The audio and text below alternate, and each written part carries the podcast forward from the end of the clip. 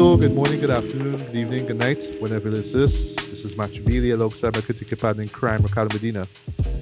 Hello, hello, hello. And this is another episode of BS Bailey. And um, hate to start, hate to, to, to kick things off on on a, on a sad or sour note, but um, yeah, yeah, two two big two big things happened. Uh, basically, well, last um last week the times recording here. Um, one which pretty much bleeds into what we're dealing with right now this week, actually. So before we get to that, and I, I think you all should know what it is already, um, we have to see, we have to, you know, kind of do our rest in peace shout outs, if you will, to the veteran himself, uh, Max von um, Sydow, who uh, passed Yeah, yeah. away uh, last Monday, it has recorded. Uh, for those who don't know, he's a legendary Swedish actor. Um, he has appeared in, you know, not just European films but American films over the years, and he's such. Well, I mean, like, uh, well, I mean, he's such a versatile actor that even at his age, you know, what I mean, he was still appearing in shows. You know, what I mean, just I don't know, it was just something about his face, just the way how his facial features were, um, always made him just kind of stand out with every role that he's in. And I mean, I'm not saying that I've seen every single movie that he that he appeared in, but um, the, the ones that I do remember, the ones that I still hold dear to me, you know what I mean? His his his his presence always stood out to me.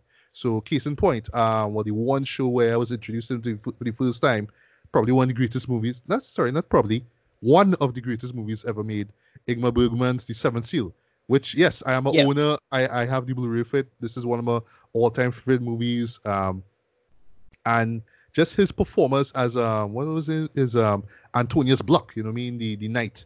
Um that was probably way one of my uh, one of the best performances I've ever seen from him.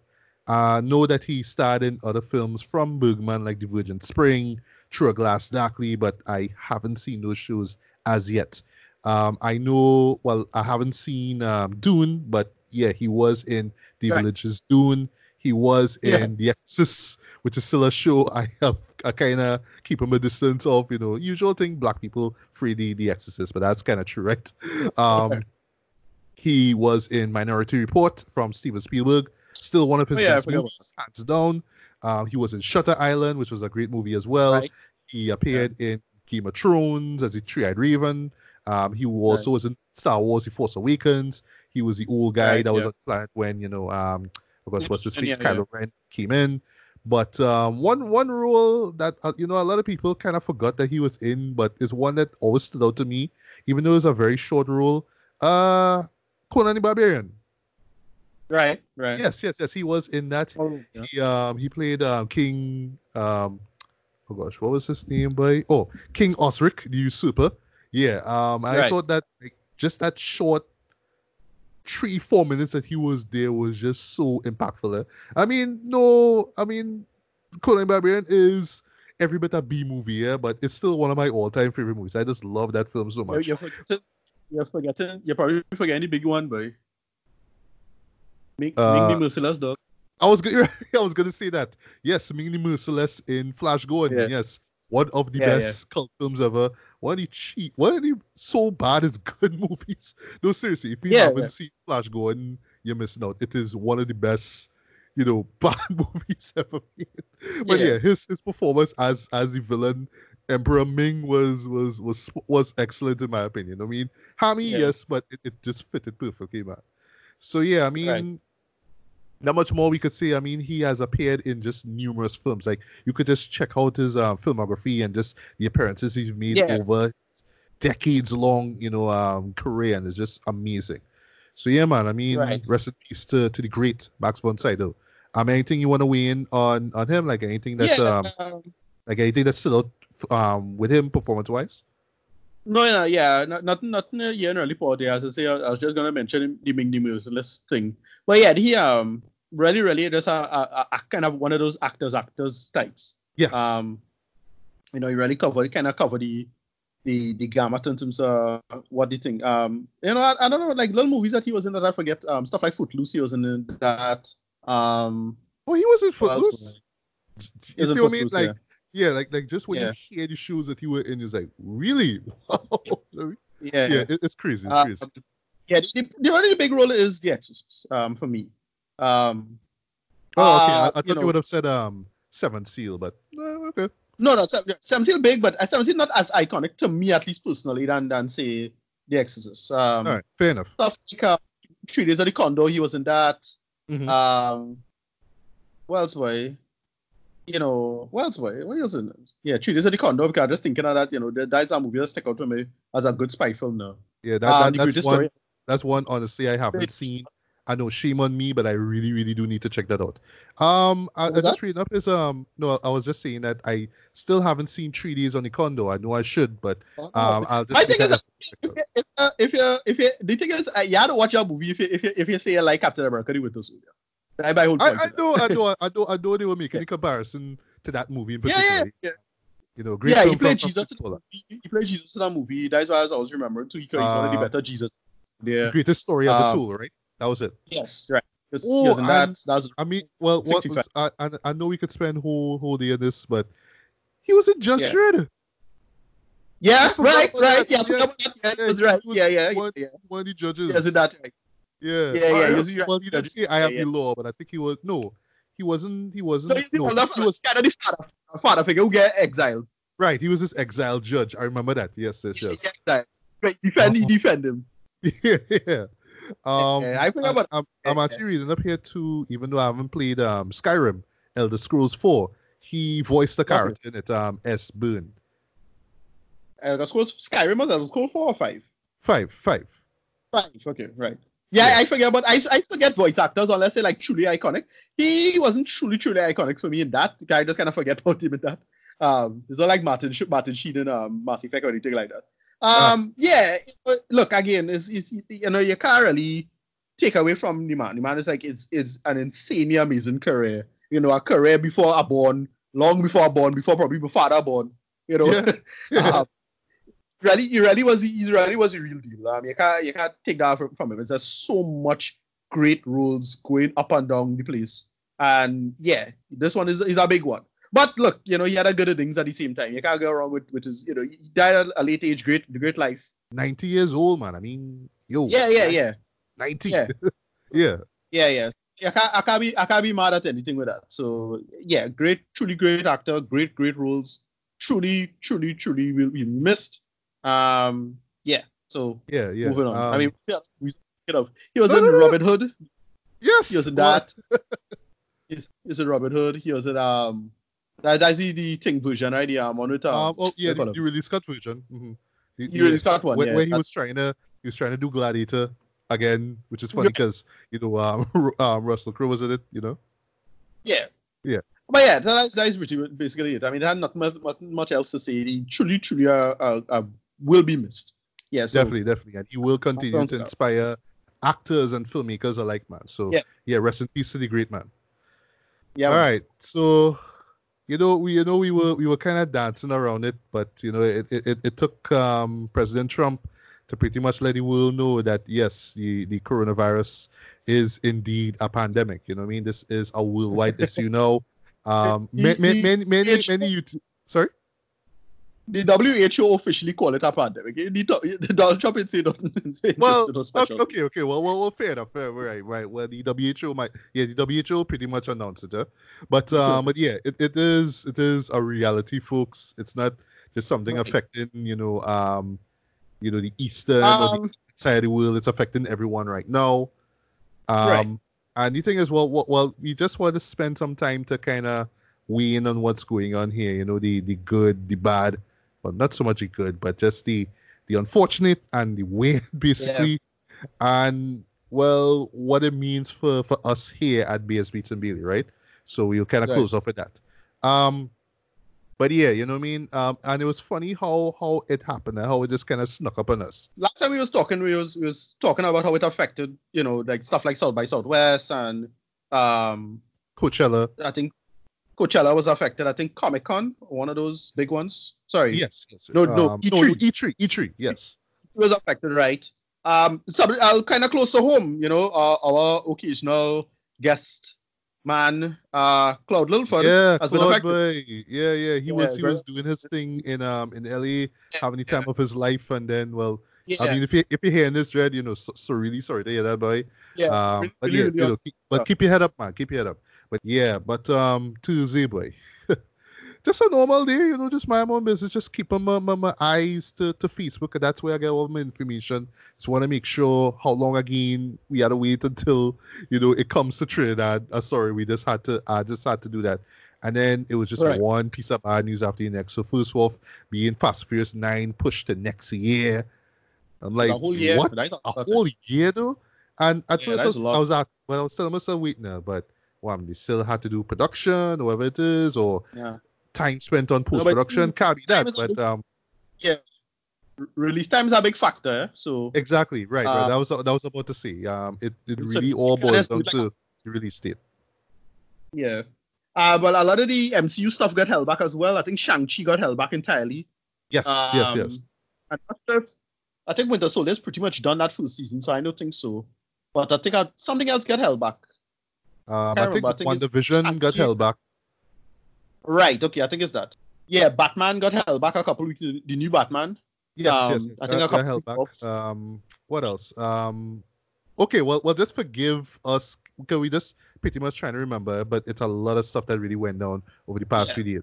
Um, but I was there and I was like, okay, well, Fast Furious got pushed to next year. Okay, that's bad. And then, like, immediately right after, um, John Krasinski, you know what I mean, writer director of A Quiet Place and A Quiet Place 2, put up this announcement saying that, you know, well, the release of that, which was supposed to come out this week uh, of this recording, Right. got held back as well too. And you know, there's well, Paramount hasn't put out a official, you know, date release date. You know, what I mean, after well, um, a new release date, I should say. So yeah, Right. no, no Quiet Place Part Two, right? And then I was telling myself, okay, at least, at least we could have, at least we could have Mulan, something to fall back on. It was, it was coming out in two Yeah. weeks, right? So we should get that. Nope. In one fell swoop, Yeah. Mulan, Antlers, which was not one of my highly anticipated films of the year. I know it was for some people, but I saw the trailer. Trailer looked dope, but I wasn't too excited by it. Still looks good. Right. But the big, well, the, the the big nut punch, not for me, but to to um to 20th Century Fox way, had to be New Mutants way. I get pushed again. Right, yeah. Like- you know? Like that thing just doomed, Uh, boy. it yeah. like wow boy like this thing will never come out i hear some You people saying it should come out um like um streaming like they should put it out on netflix or something like that But Right. god but like it's I, like I, thought, I thought um I thought Disney Plus or something like that would have pushed make the effort now. yeah or, or, or yeah I, I- I think they should i think they should um but then again Right. given the, the nature of the show and the, the subject matter i i, I know hard. this plus kind of ready to put this out you know what i mean Right. but, but what else you could do um if if i mean if you put it out online right if you put it out on vod sorry well, you, you might as well put it on a platform like, say, you know, Disney Plus, right? Can't, can't send it off to Netflix, right? That makes no sense. Right. So, yeah, I, I don't know what the future could be for the New Mutants way, but I am really, really, really sorry for, you know, the, the, the, the team behind that show. It would, be, it would be kind of You know? funny, though, if when we actually do see it, whenever it turns out to be trash, they'd be like, wow, well, like, No, like we were just really waiting on the show for nothing. Yeah, but I was I was never too hype over it as a film, but I heard it had a ton of reshoots. I had to make it okay. So like whatever, but I was never hype over it to tell you the truth. Um, but you know the mere fact that Disney kept it and didn't scrap it to me said something. I was like, all right, well there's something worth saving there, so fine. Yeah. Um, 'cause I thought I thought they would have scrapped it entirely because a bunch of shit this shit can right. yeah. So, uh, it's like all right, fine. You know, let's see what's going on. Right, right, right. Um, other shows are seeing, you know, held back um, in terms of production. Where we mentioned Mission Impossible Seven, we mentioned Batman earlier just now. There, um, Jurassic World Dominion. You know what I mean? Um, Disney stuff. You know, uh, Little Mermaid. Um, Right. Peter Pan. Yeah, yeah, that's a Wendy. big yeah, uh, uh, just just a lot of stuff. Just too much to really mention here. Um, also, well, just just to close things off with Disney. Um, Disney will, you know what I mean, um, close its doors Right. because the coronavirus, but also too, I guess it's because they just felt sorry for their fan base. Uh, they put out Frozen 2 and Star Wars: The Rise of Skywalker um, online. You know what I mean? Well, digitally before Okay, their official releases on home media. So it's like, okay, Right, right, right. all right, well, thanks. I guess we, we didn't ask for it, but thanks. Well, Um, well, both both of them was trash to me, so ever. well, I still haven't seen Frozen 2, but yeah, Rise of Skywalker. Yeah. ugh, was, yeah. was was to me that should have go straight to straight to, to Disney Plus. Oh wow. It was real trash. I didn't I didn't think it'd be that bad. I Yeah. find it was rubbish. I don't know. I just, but I mean, the sell has always been the animation and well, the animation really. Yeah?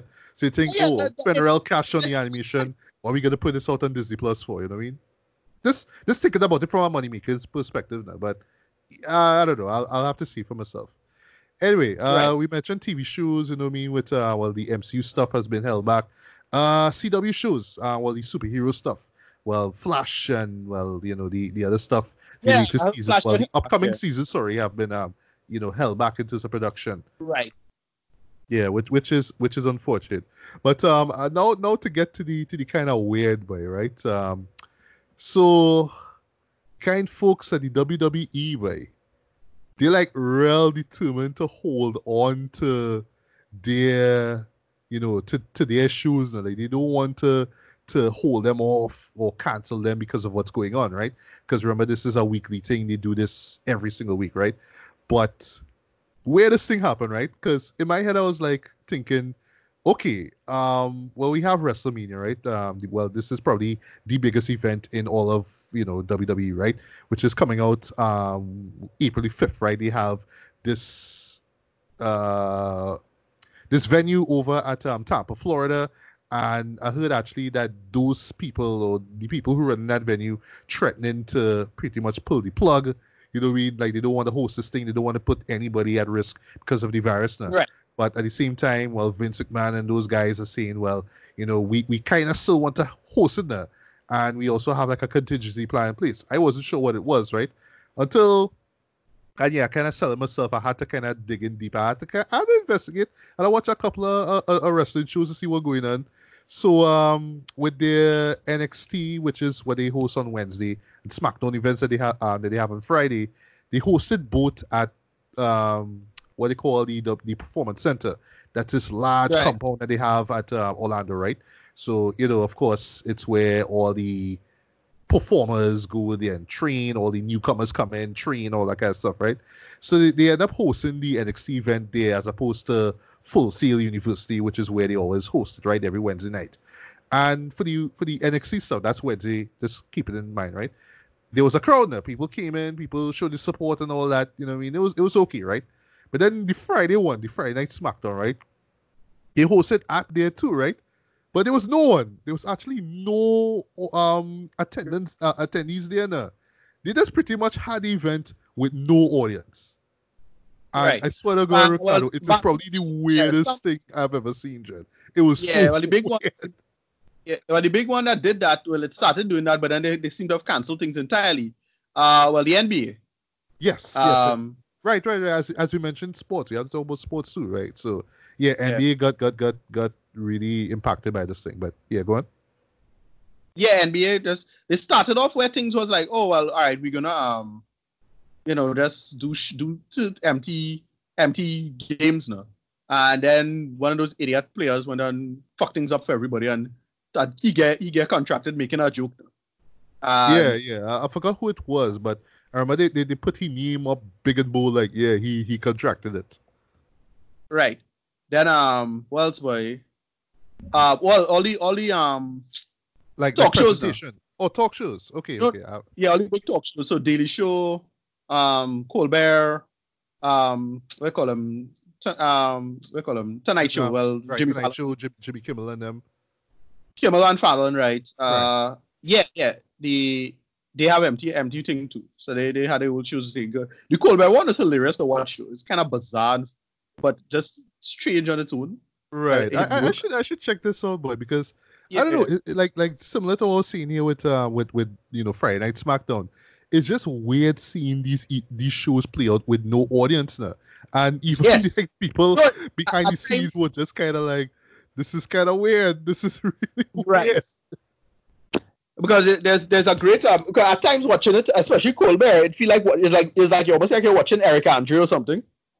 Oh, okay, yeah, I, I, I see you mean, yeah. Um, Yeah, but, but, but this last thing I just want to mention with the, with the wrestling though, the best way to describe just how that played out was it's like you know if if you're a video editor you you will get this right. Like say you're you're editing um action scene right. Like imagine editing this action scene with no sound, like no sound Yeah, effects, that's music it, yeah. that's that's essentially how that that that um that that that screening of Friday Night SmackDown played out. It was just the weirdest thing ever. It was hilarious to It It was really really hilarious. But yeah, but you really saw the impact of what's going on there. But really, why why I'm mentioning this is because I could tell like you know from a like a guy like like Vince right wants doesn't want this thing to to stop. You know what I mean? So now I'm wondering now if he's gonna host um sorry if he's gonna have WrestleMania at you know at this place. But I don't know, like these events usually run for like about four hours plus now. So Right. okay, yeah, two hours that's fine, but oh gosh, you want to maintain this thing, biggest event of the year, in with no, with no audience for four hours. I don't know. I really don't know how that thing will play out. Personally, I think he should just um postpone it to another time. But I don't know. We, we'll see. We'll see. what is what money they think they could make or not now. I mean, the end of the day is, you know, Vince Vince is uh let's admit it, Vince is a bastard. So he will do that shit and he had no problem with that. he Um, is, he is, he, so- he is, he is, he is stern, but you know, what I mean, he will, he will Right. fight so for everything. don't know what it is. it's. Sir, I really don't know where going with it. Yeah, where, where Vince will do it at all, or if he'll just try to make money on on pay per view, whatever it is. But you see, the crowd is is so much part of it. It's hard to like make that now. So it's like, well, exactly. Yeah, yeah, yeah. So I don't know. We will see. Um, but I just want to mention, well, in the, in the music world, just just two things quickly. Um, so out of you know the disappointments and the announcements and all this stuff about you know um, no school for a week and you know being careful when you're traveling or going to work and all that kind of stuff, right? Oh yes, and by the way, for those who listen, you know, please, please, please, you know, what I mean, just just be aware of what's going on. You know, keep keep you know finding out all the all the latest tidbits and of course like wash your hands and just be mindful of you know your your surroundings and you know the people around you and all that kind of stuff right? So yeah little little little discreet um this little psc basically from us right? But yeah um as far as music goes uh two interesting hap- um, things happen in the world of, of hip-hop right? So um Roc Nation finally dropped um Jay Electronica's um debut album a written testimony right, right? yeah, yeah yeah. which I listened to and and well, we're not. I'm not gonna do a review of, of, these. Well, this and the other project, right? Um, um, I really I only gave them like one listen, and I think I just need to check them out just a few more times, right? But yeah, um, haven't, I haven't, I haven't given it enough of a chance yet, but it's it's pretty good for me so far. It, I mean, I think every track has Jay-Z in it for some reason. yeah, uh, yeah, yeah. Which which was a little weird though, but then again, Right. because there were certain songs that were recorded from like back in you know the 2010s, you know what I mean, like um, Shiny Right. Suit Theory, which was one of my, which was a, a favorite of mine as far as Jay Electronica songs go, right? But yeah, um, album wise, it's fine. You know what I mean? There there are a few new Yeah. songs that were added to this, um, well added to this album here, but I, I find people kind of putting this thing on this high pedestal now. I think it's because of the whole mystique surrounding G, um, Jay Electronica and him being this this art, this rapper that was so dope and when's the album coming out? And you know we was so we was waiting and waiting and waiting. So you know this this kind of he, he just grew into this kind of like midnight you know what I mean? So it's like oh my god so when the album comes out it's gonna be like the greatest thing ever. And I hear it I was like no it's not. But it was good. Right. like I, I, I don't hate it. I don't love it. But it was far from oh my god this is the greatest thing ever. Ah you know what I mean? Like I, I didn't really get that from from the album. Not seeing the album was trash right? Right. I have to give it a few more listens and then like, especially like me I have to dig in deep into the lyrics as well you know what I mean? But um other than that even though I heard a few songs that I, that I heard before um it was fine. It was fine for what it was right? That scene is the greatest thing ever. But also um, today, well, Sunday at the time of recording here, uh, Mr. Donald Glover, aka Childish Gambino, drop a project just Right. out of the blue um, Right. called Donald Glover Presents. And how he did it was kind of weird though because he he created this website called DonaldGloverPresents.com. So when you go in there, when you log in there, sorry, you'll you'll hear like this live stream of well the 12 tracks that on this album now, which includes It Feels Right. Like Summer, um, which yeah, is a nice fit, you know what I mean? Not not saying it should be there, right? But yeah, um but from what I've heard here, it still follows in the same sort of funk soul R&B vibe that he was going with with um, Awaken My Love. And if you remember when that album came out, that was like a far departure from the sort of hip hop slash pop rap R&B thing that Childish Gambino was doing um, during like the the, the early 20, early to mid 2010s. uh. But um, from what I'm hearing here, um, I'm actually liking what I'm hearing here. Really, like um, like sonic wise, it sounds fantastic. You know what I mean? Just the Right. inflections of like soul and funk. You know what I mean? I, I, I like the fact that you have someone like him, and you know, it, maybe in retrospect, it's when you think about it, it's really like a smart direction. You know what I mean? For him, you know, he's a father and all that kind of stuff. You know what I mean? Kind of. I hope this is how, how I saw Awaken My Love as well too. Like him kind of thinking about like when his dad, you know, he was lis- probably was listening to records from like Parliament and you know Earth, Wind and Fire, and him kind of channeling that. You know what I mean? So in this new stage of Right. his life, it's like, well, I'm Awaken My Love was essentially yeah, baby making music, right? So it's like, yeah, I could do that. But now, you know, now he has two sons. It's like, okay, well, I have to continue this because people kind of like in this new persona, they like in this new style of me, right? But it does. But well, well the point again that is that I, I like the fact that he's carrying on this tradition. I mean, he's carrying on this tradition of like what I assume lots of African American, you know, um, um, children or individuals grew up on, right?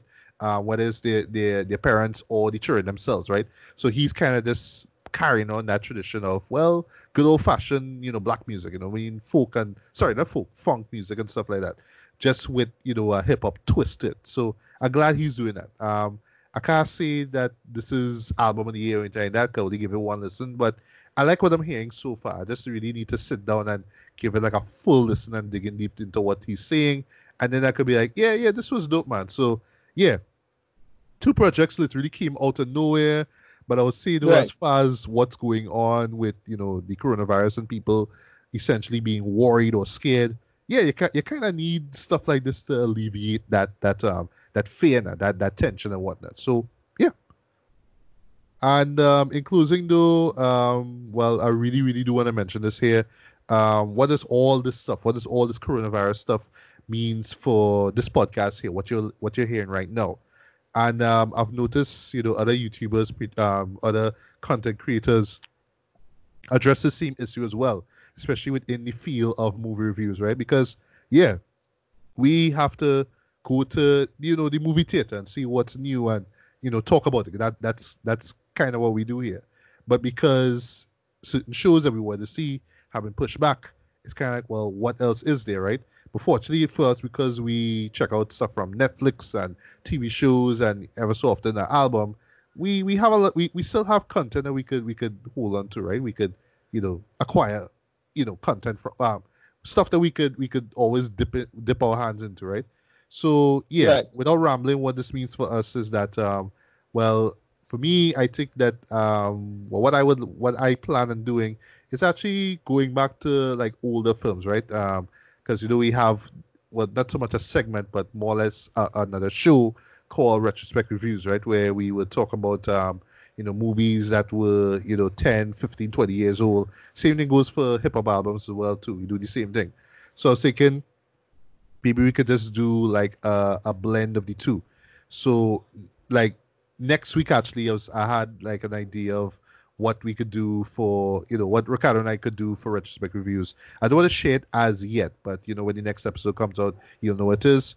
And then following that we could do the traditional bs beats and bailey where we talk about well you know tv shows and stuff that we saw on netflix or just movies that we missed out you know um, that we didn't see last year or stuff that you know came out that you know were on our radar and stuff like that you know it so while we whilst keeping our eyes on what's going on theatrically, seeing when shows are being released and well, I guess trying to catch up on them without running the risk of us getting infected as well too. Because yeah, that's something we have to think about as well, right? So Right. yeah, um, so with that being said, yes, the show is going to go on. I really don't want it to just kind of come to abrupt halt because of what's going on. And you know that the same thing goes for other YouTubers, for other content creators, unless you know something, you know, um, personal or something serious happens to them and they can't put out anything. Then you know, well, same thing applies to us. You know I mean? If something serious happens to us, knock on wood, you know I mean? Uh, we we will hold off. But for now, you know I mean? While while we still have that creativity in us, we're still gonna we're, we're we're gonna keep on doing what we do, man. You know what I mean? It might be as consistent as all that, but we're still gonna do our thing, man. So nothing to worry about, nothing to fear. And to to those who listen out there, you know what I mean? I'm not saying don't be too worried about what's going on, but just be aware. Of, just be aware. Don't be too worried or scared. And just you know, we just follow pro, just follow protocol, man. Wash your hands. You know what I mean? Um, have a you know have hand sanitizer. You know all that stuff basically that the the WHO and all these other you know health related founda- um, foundations have been you know advising us now. And yeah, that's all I have to say. That's all really we, we really have to see in terms of this coronavirus insanity.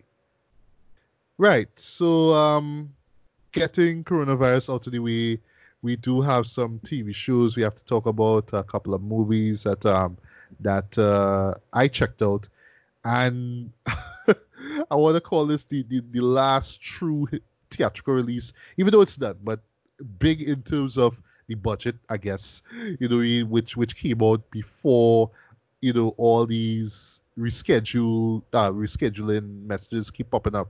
Of course, I'm talking about um, Bloodshot, which um, unfortunately I didn't get around to seeing mainly because I was hearing stuff about it, and I was like, okay, should the last show in a long, should the last time I go to the theaters in a long while be for a movie like Bloodshot? And I was like, "Ye- probably not. so I ended up staying home and I, I checked out um Guns Akimbo, which I promised for like about two weeks that I was gonna check out. And well, TV Right. show wise, that we're gonna get into. Um, I finally wrapped up Hunters season one and uh Black Lightning season three. So uh let's let's kick things off with uh Black Lightning, man. Let's let's jump in into that. Before I get into what you know the season was about, um, we have reviewed the first two seasons of the show already on this program here, and um, Right. while I have appreciated the show, um, one is the, the well issues that I've had with the show mainly um mainly rests on the the pacing of it. Because yeah there are some episodes which kind of feel drawn out you know what I mean? Well when you when you come to ex- when you when you're watching a, a CW superhero show you kind of come to expect some level of action or some level of enjoyment you know but usually it's kind of pushed to the side at times now so usually they they will focus on telling its story on its characters all that kind of stuff which is fine but you know it's always to the detriment of oh i just want to see some action and see some shit blow up right? Um also the the the tone of it right? Or i should say the formula because like i always felt like with the first season it was kind of uneven because trying to be like part woke part black exploitation part this is a black superhero, but it kind of has the feel of like some kind of 90s TV show, like say a Mantis, you know what I mean? Something along that line, Yeah. you know what I mean? You know what I mean? You gotta have your your your your, your slight cheesiness to you know to make to alleviate the stuff. Um it felt a little tad bit too dramatic compared to other, you know, superhero shows like, you know, Flash and Arrow and stuff like that. Um, kind of takes itself a little too seriously at times. And yeah, you know, we just not enough action, right?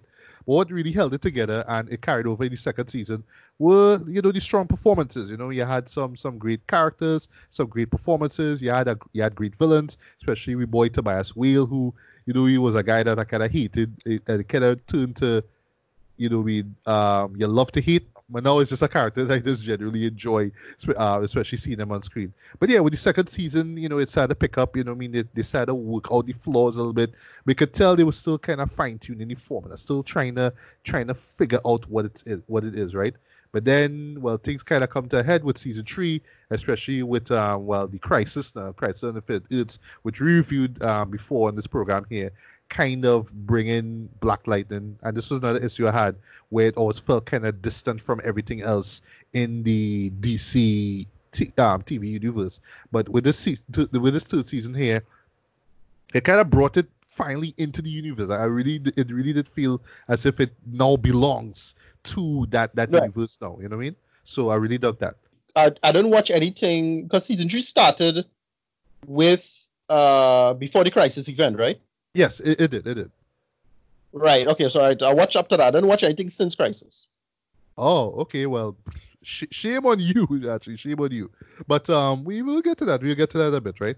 But yeah. Um, so just right. So before crisis, really, what we were introduced um to, or what the the big situation was, uh, was the well the looming presence of the ESA, right? You know, I mean, they have um, set up in Freeland, and what we learned from the last season is that they are preparing for this attack from Markovia.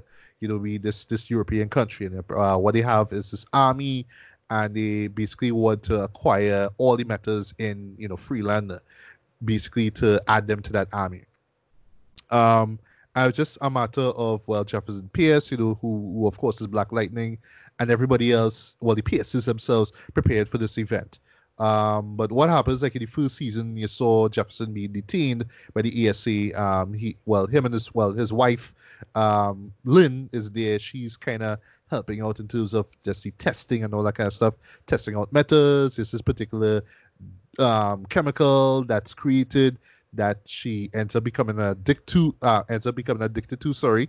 Um, there's also Percy Odell, played by boy Bill Duke, who becomes more and more um, untrustworthy, you know, with each and every episode. You're not too sure where he stands, you know, because yeah, he is part of the ESA, but you don't know if yes, literally, he's kind of. It, it, it comes off like he's weaponizing these these metas, trying to find the strongest of them so they could be ready for the uh, for the Markovians. But at the same time, you're not too sure what his real motives are.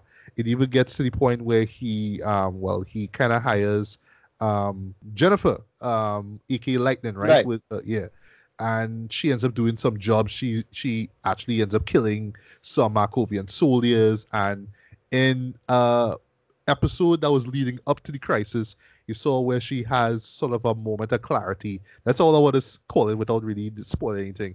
Where she kind of realizes the error of her ways, right?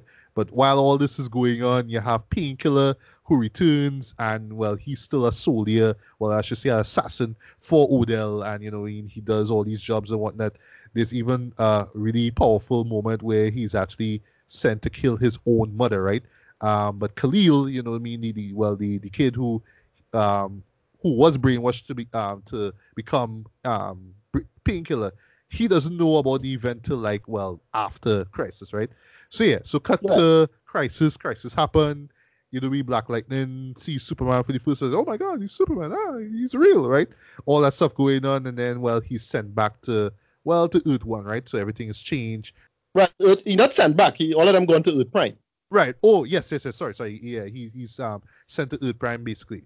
Yeah. No, I was thinking Earth One, so that's why I say sent back. But yeah, essentially it's Earth well, Prime. So. Because it have he had his own will. I forget what number will he was in, but now him, the Flash, and Supergirl share the same Earth. Huh? Yes, yes, yes. They do. They do. Um, but yeah, and just slight spoiler. No, they don't they, they don't hint at well i would say um you know the other characters who were involved in um in crisis don't don't show up here which is fine. I i understand that. You know i mean? It was it was a it was a one-off event. I'm not seeing that supergirl should have made her appearance. Like no this is this is black lightning story right? But what made the second half of this interesting and this was where i was i was kind of worried because like okay you had crisis black lightning's black lightning's involved. Great that's awesome but how are you going to continue the story from there? And fortunately, they do, right? And what they do actually is that they introduce a new character by the name of Gravedigger, right? This is the first time I'm actually hearing of, hearing of him as a character, as a villain, or whatever it is. And he's played by Wayne Brady. Okay. You and know, right off the bat, I would say this is Wayne Brady's best performance Okay, wow. This which is, is not Brady saying good a lot. I know, but the man really committed to that performance. Oh my god! Yeah. But I'll get to that in a bit, right? So, I, I'll be Wayne excited. Brady? I'll be interested. I know it's Wayne Brady. Yeah. We talk about Wayne Brady. Yeah, yeah. He's he's Is he- villain. He's the main villain. Yeah, in is he going to is he going to have to choke a bitch? you know, right? No, like, but okay. So just to talk, right? As you make that Chappelle Show reference, just when I thought that that episode of Chappelle Show, right, was still hands down one of the best episodes ever because it took a, a pretty likable guy as sorry, pretty likable celebrity as Wayne Brady. And essentially turned him into Denzel Washington from Training Day. It was awesome. If you haven't seen that episode, it is epic, right? But yeah, boy, this is what I thought this man was just, oh, he just let's make a deal. You know what I mean? He was that guy. Nah, the man just come back hard on this too. But I'll get to him in a bit, right? Um, also characters who show back up. Well, Lady Eve shows back up. Yeah. Okay, right, Jill right. Scott, Yeah, McGill, Jill Scott. McGill yeah. come back. McGill come back. She was Right. there. Um, Lala, you know what I mean? Well, the great black Right. exploitation bad guy. yeah, he's he's right out of a, of a out of a seventies movie, but just with nineties gangsterisms, right? But yeah, he Yeah, shows so, up as well, right? The, the crisis brought them back, right? No, well, well, I would say, well, they were they were they um I wouldn't In terms of right? in terms of Jill Scott, in terms of Jill Scott, I'm not too sure if um if the well they never really mentioned if the crisis brought her back in particular, but I just uh was under the impression they they were just hiding out. Because they kind of just give the Okay. yeah they kind of give the sense that they were just in the background like we thought that they were Yeah, gone the- well with Lady Eve like we thought she was dead right? But no Uh, she was just in the background doing stuff. Remember the crisis reset the world itself, eh? So it's like they're different people entirely sometimes, but some other people not so much. But she is she playing roughly the same person? Well, that's actually a good question. She, because she's still talking about the um, what is this? The the shadow. Is it the shadow room? I, I think it's called the shadow room. But basically, the, the the sort of like clandestine organization that she was a part of, that Tobias Right. was part of, and stuff like that. So they still have the same goals and motivations. But um, I really should kind of look up and see if it's a different version of her because she just kind of came off the scene. But um, what Right. how she's introduced here is that uh, well Lala was pre- pretty much well since from the last season he's trying to find he's trying to find Tobias. He wants exact revenge on him, right? Um, and there's this um this this briefcase that was left behind, and this briefcase kind of holds the secret of this whole you know meta experimenting that's been going on in Freeland and the United States as a whole, right? But Lala had it, and then through some circumstances, um, Lady Eve kind of acquires it, and then well, um, well, we boy, um, oh gosh, Peter Gambi actually ends up acquiring it as well too, and then that's how we learn the secret of what's going on, right? But yeah, Lady Eve shows up, um, and how she's introduced is that she runs a bordello for some reason. I'm like, okay, right, Okay. and And um, also, it's a different person. It's a different person because last time she she was running a uh uh we call Undertaker place now. Right. Yes. Yes. Yes. Yes. Yes. You're right. You're right. You're right. Okay. Okay. Okay. So so I, I guess you're right then. It's it's same character but just in a in a re- Yeah. yeah, Oh, go- set. Okay. what's the place on your place for Undertakers now. Gosh, I forget the name the place. The, the morgue. The morgue. I'll, uh, no, sorry. Yeah, morgue, a, a funeral home. A funeral home. Right. Right, right. Yeah. So okay, you're you're you're right. You're right. I I forgot about that. Right. So thank you. Um, and Lala pretty much is trying to well, you know, he wants to build. He wants to rebuild the 100. Right. So he wants to claim territories. Like, hey, cool. Well, you know, you have this thing. You making money. So I want to cut out of that. Right. And then well, they kind of they they, they kind of realize that oh well it's all about well they want well he just wants to find Tobias and she has her own kind of schemes behind right? But them aside you have Jefferson now who is now more determined to stop the Markovian army right? And we have this great episode. This is not even the, the, the finale. This great episode where all the heroes team up to basically you know um stop the the army themselves right? Um we also introduced the two new characters actually. Um, the first one being Geo, right? Once again, these are characters that I've never seen before. I know you're a DC buff, so I don't know these characters, right? Um, the character, well, the, the real like, well, the name of, well, the the, name the name of the character, the real name of the character, this had me laughing though, is Brandon Marshall. Because yes, I do know a Brandon Marshall in real life. You know I mean? I was like, holy shit, you know, Right, I know it's a common name, right? Yes, Brandon Marshall is a very common name. But yeah, essentially he is this he's this kid though. you know, he, he's just as old as um as Jennifer is, right? Um Right. and he is pretty much out to exact revenge on oh gosh this nurse well basically she's the the scientist who works at um at ASA with uh with Linda the the white woman I forgot her name but yeah Right. she was involved she did some experiments to to his parents so it resulted him being the way he is and well essentially he could he has earth-based powers right so he could cause earthquakes he could you know have um more or less materialize Well- rocks and all that kind of stuff that's So, same- kind of his well, he, that means he, he from Markovia? no no no he's not he's not actually but he was one of the Okay, um, because uh, remember in Young Justice, it had a character called Geo, who was from Markovia, same power set. Okay, okay, okay. Well, well, in in Black Lightning's world, actually, I now remember the character from from Young Justice. Good thing to bring up that too. See, that's why I need a DC buff, right? But yeah, in in Black Lightning's world, he was just uh, a student at the same high school that uh, Jennifer goes to. So one thing we see next, he finds out that Jennifer has powers. I was like, oh well, I actually have powers too, and it's that stuff, right? Uh, the, the next character we're introduced to, uh, this is a character I actually uh, really like, is the character of Technocrat or TC, right? He is this uh, black Right. kid. Uh, he's well, pretty much been alone, but you know, for uh, for a majority of his life. But I really do like his skill set, and essentially what it is is that in layman's terms, he talks to computers. So TC, talk to computers, Right. get ha, right? But yeah, what he does is that he is able to communicate with computers, right? So he could mentally, of course, he could mentally communicate with them. He's almost like he's having a, a psychic bond or chat with them, and he could bypass firewalls and all that kind of stuff, which is a really cool skill set. And why I say it's cool because how they work him into the story, he becomes more or less like an apprentice to Gambi. You know Gambi's the tech guy; he knows everything, right? But essentially, what they do, uh, well, P Killer ends up coming back into the story, and they end up, uh, well, capturing him, and they use TC's powers to pretty much uh, divide the good, the good Khalil from the bad P Killer. There.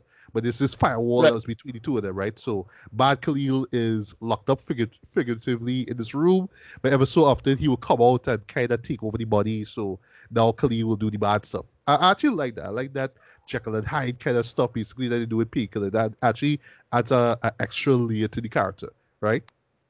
But yeah, so but this last things last I want to get before uh, before my review.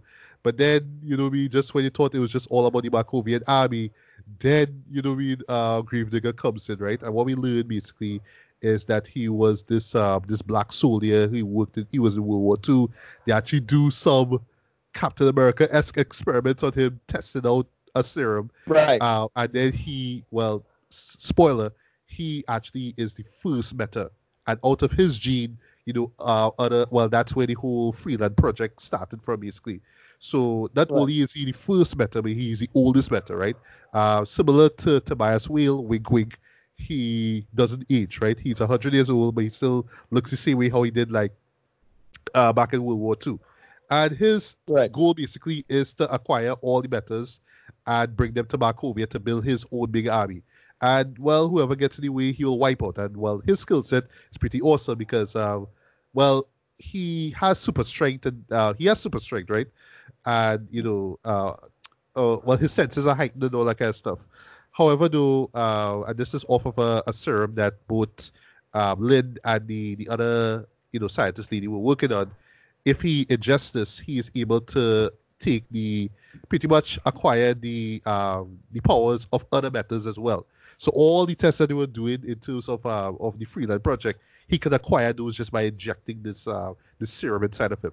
So yeah, so Right. it essentially makes him the most powerful meta in the show period. So yeah, it's up to Black Lightning and his team to stop them. And uh, now jumping into the review here. So um, I'm gonna just get this off the way one time. This is the best season of Black Lightning thus far. I was surprised at how good this was, right? And yes, it does have a bumpy start, right? It does have the same um, issues that it had with the second season. Well, the previous seasons, where it's like, okay, we waited for things to happen. How long we again we had to wait. But in terms of just building its story, I, I actually now started to understand, you know, the the the narrative style of the show. So it doesn't just jump into action, right? It builds slowly. It builds a lot of tension actually, and then it will just leave it for like the last few episodes to just unleash hell, basically, right? Uh, you to sit in the first half where you had a uh, gosh, this guy from uh, Foxx show, you know, mean? the the general who worked with uh, Odell, and remember he was this big threat, and they were all kind of leading up to the Black Lightning feast, off facing off against him. So, but but you understand like, the, the piece it took for for them to actually fight, and the payoff which was which was uh, actually worth it, right? So they do the same thing throughout this this this season here, and actually I started to to, to get used to it now. I actually started to like it a lot. So yeah, you know I mean? Not every show, that, every episode of Black Light didn't have to be jam packed with action, right? There's a story being told, right? And you just have to be kind of patient. You have to just like like let things build, you know what I mean? Uh, but you have just a solid cast to kind of keep things afloat, right? So of course, Cress Williams, you know what I mean? Uh, Krondon, aka you know Tobias Whale. Everybody comes in, do what they have to do. You know I mean? Every and I, I, like how they incorporate Tobias in this, by the way, where he essentially is a detainee at the ESA, and you know to show exactly what Odell wants with him. You know I mean? So eventually he does escape, and then there's this thing that's going on with him. But uh, they they kind of leave leave it open though. Well, yes, because they can't leave it open for a fourth season. The question is when it's going to be made, right? But in this, uh, in terms of you know Tobias, because he's in the background though, he's not you know front and center like the first two seasons. Here, you're not too sure exactly what he has lined up, but he does have a plan, right? But uh, I do like that they did include him into the show. You know what I mean? Uh, it kind of made him weak now. You know what I mean? A lot weaker, less intimidating as he was in the past couple of seasons. But you know, when he was there, he was there. He still did his thing. You know, still talk about them Negroes. You know I mean? That's what he does, right? Um, but also to uh, a, a dog what he did character wise with the other characters. Uh, you have uh, Thunder. You know what I mean? Well, that disappears. There's the the build on the relationship that she had with. Uh, oh gosh, the the girl who I forgot the name, the one who essentially could shapeshift so you know they they build their relationship. Uh, relationship. They even have a, a great moment in the finale where, well, you know, because Gravedigger is so awesome, the man literally could could kind of look at a better and pretty much like tell them what to do, like like mental leader. So yeah, he he, he kind of turned her bad against uh Anderson. So he had this great moment when they were fighting each other, and this was like, no, you know, we know that kind of stuff. That that was great, right? What else? Uh, Painkiller okay, let, let, let's call the actor right here, Jordan Calloway. Wow, like, okay, I, at first with the first season, I was like, okay, he just being the the boyfriend with muscles to, to Jennifer, and okay, all the unfortunate stuff that happened with him when he got involved with Tobias, right? But I don't know. I, I was a little on the fence when he became Pig uh, Painkiller, right? In that first season, the second one, but I, well, in the first season in particular. But I find like with the second season, especially with this third one, boy, he just become like one of my favorite characters, way. Because he is just so yeah. deadly, way. He's so intimidating. And one thing I didn't know, Homeboy can fight. Homeboy right. is doing his own fight scenes, Jen. I had to watch close. I was like, this man doing your own stunts. This man doing it. And I was I was I was sold. I was like, yeah, yeah, yeah, yeah. Painkiller is a badass. Yes, he does some stuff that will be you like, oh my god, I really hate this guy. But overall, he was a badass. Like true and true. But I do like that they were able to more or less, you know, split his character there. So he has that that Jekyll and Hyde stuff. And it just, like I say, add an extra layer to the, to the character here. Because yeah, you know, he, he wants to be good, he wants to do good. But you know, because he know he he's done bad, especially when he finds out that he killed his mom, he feels as if that he can't he, he, he no longer could, you know, have a relationship with uh with Jennifer. You see that you see how that affects their their friendship there. Uh, and that was like a really touching moment actually. Uh, but I really do want to see where they where they take his character next. I want to talk about music for a bit, right? Because there's a moment involving Painkiller that I want to touch on, right? So, the music choices, choice wise, I thought was great. You do have your 70s soul songs. You have You know mean? Yeah, yeah. Well, it it, it is the car. Uh, it is a TC. You have him listening to literally, um, Golden Age hip hop. So he's also listening to like a LL Cool J or Run DMC or something like that. I thought that was like a, a nice touch, that like him kind of listening to old school, you know, hip hop. There. Um, Right. you would hear like an R&B joint ever so often. But uh, what what uh, of course you'll hear like a new song, like a, a recent song. Like actually in the actually is it the s- either the second to last episode or the final well the finale you heard a, a, a song from Jaden um well from his album from last year um Erys right yeah um there's Right. a cut with him and um Kid Cudi right one of his primary inspirations by the way but yeah and it, it actually fit with what was going on too. Like, so it's not just just picking songs from a hat. You know what I mean? The, the, the songs actually fit with the, the tone and what's going on here. But there's one moment, right? And just to touch on P Killer. So because you have this Jekyll and Hyde thing going on in his mind, you have a couple of moments where you see the two of them actually fighting. So you see good kill you versus bad, you know, P Killer. And you know they work around it, right? So they kind of make you believe that yeah, it's the, the same actor fighting each stuff, right? But there's a moment, and I'm gonna see which episode, where they fight again to a tribe called Quest. Oh my god. Right. I would have never believed in a million years. I would have hear a fight. Sorry, hear a tribe called Quest in a fight scene, and it was awesome. It was Yeah. awesome. like that moment, and uh, that moment in particular, I was like, yeah, the show rich, the show rich. I love it. I love it, and especially with the with the great choreography that uh, that Jordan show here. Yeah, it was it was awesome, Jen. But um, so yeah, fight scenes were great. The action scenes were were, were, were well handled and stuff like that.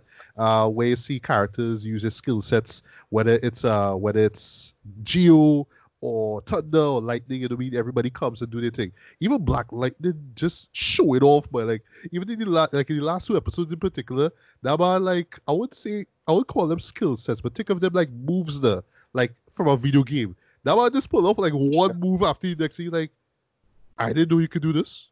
I didn't know you could do that. That's real man. Okay, but let me just talk about, and then I'll I'll get to the to the end, right? Grave Digger boy, Wayne Brady.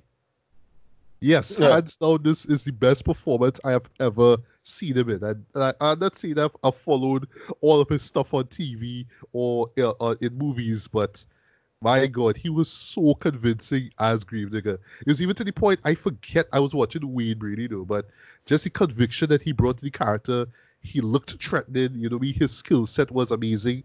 Just uh, you know, that's not just because he has super strength, but also that he has all these powers on the fly. So he can like literally manipulate you, or whether you're better or human, he can manipulate you, you know, mentally or physically and all that kind of stuff. And it just made him all the more threatening and badass at the same time. But um, his character arc I thought was great. His motivation was great. You know what I mean? And you know, what I mean, well, just touching on the the show's themes, You know what I mean? I was talking about race. Uh, it, it made sense that you know uh, a black soldier in World War II who was pretty much split upon by you know white soldiers would be motivated enough to become this bad guy and just not care about Right. anything or anyone, right? It, it made perfect sense. Um, but yeah, performance wise, I thought he was fantastic in this though. Um, side characters, you know, well, Lady Eve, I was glad to see her. Her stuff was great. Uh, Lala's arc was great, you know what I mean? And as far as arcs go, you know what I mean? I, I thought that, you know, they were handled very well. Um, I do wish though, like near the end, you know what I mean? Some of them were, you could have seen how they were wrapped up, but they just kind of left some open for the new season. And in terms of like how it, where it ends, I was like, yeah, this, I could live with this. You know I mean? It, it, leaves so much potential for what we could expect with the next season. But at, I in terms of where the show is leading up to, I thought that it, it was just excellent in my opinion. So uh, uh, what else I should mention? Uh, yeah, so you know, storytelling was was great, action was great. You know, the music choices were great, performances were great across the board. But I would say that this is like you know the our favorite show in terms of like CW superhero shows. But I could safely say that this is where they actually, I could say almost there, but you could say that they, they nearly, nearly, nearly there in terms of just uh, finessing that formula that they've been trying to to to create since the first season. You, you know, you could tell that they pretty much improve on everything. You know, I mean, they they have like that that even balance. So you get the black exploitation Yeah. stuff, you get the wokeness, you get the drama, you get the darkness. Okay, yeah, this is still as far as other you know DC uh, well as far as other CW superior shows, it is pretty dark, right? Not too dark, of course, right? But dark enough and dramatic enough, right? And it keeps you engaged. You know I mean in terms of just the characters and the motivations and all that kind of stuff. So yeah, I mean this seriously, I was surprised at how how great the season was as a whole. And like I said Yeah, from the very beginning, I was worried that okay, after Crisis, you know, we they didn't have anything else left. But hey, they just come and just blew me away entirely with that second half, though. So this second half pretty much redeemed the whole season as a whole. So yeah, uh, overall, I give this a strong four out of five, man. Um, Black Lightning has reached, guys. It has pretty much figured out what it's trying to be. And I would say that if you just if you weren't a fan of it from from day one, I would imagine you really liking this season. But if you've if, if you've kind of defended the show, if you've kind of sided with it from day one, and just kind of looking at it, hoping to see it grow and get better, then yeah, you will be genuinely, genuinely surprised by what they do here. Yeah, I was I was really, really stunned at what they do in terms of the season three. I am excited as hell for, for, for the fourth season. I don't know where we're gonna get, see with this whole coronavirus stuff, but yeah, boy, they they really, really step things up with this season. Uh, season. So Ricardo, don't don't don't stick, don't waste any time. You have to check out the second half at least, because you saw the first half of this, but second half, trust me, you will be entertained by it. All right, nice one. All right, so next show I'll be talking about is uh, Hunters, right? This is the latest uh, series from Amazon Prime, who are you know slowly becoming a rival to uh, to Netflix, right? And uh, the big sell of this was basically two names, right? First being Al Pacino, and second being Jordan Peele.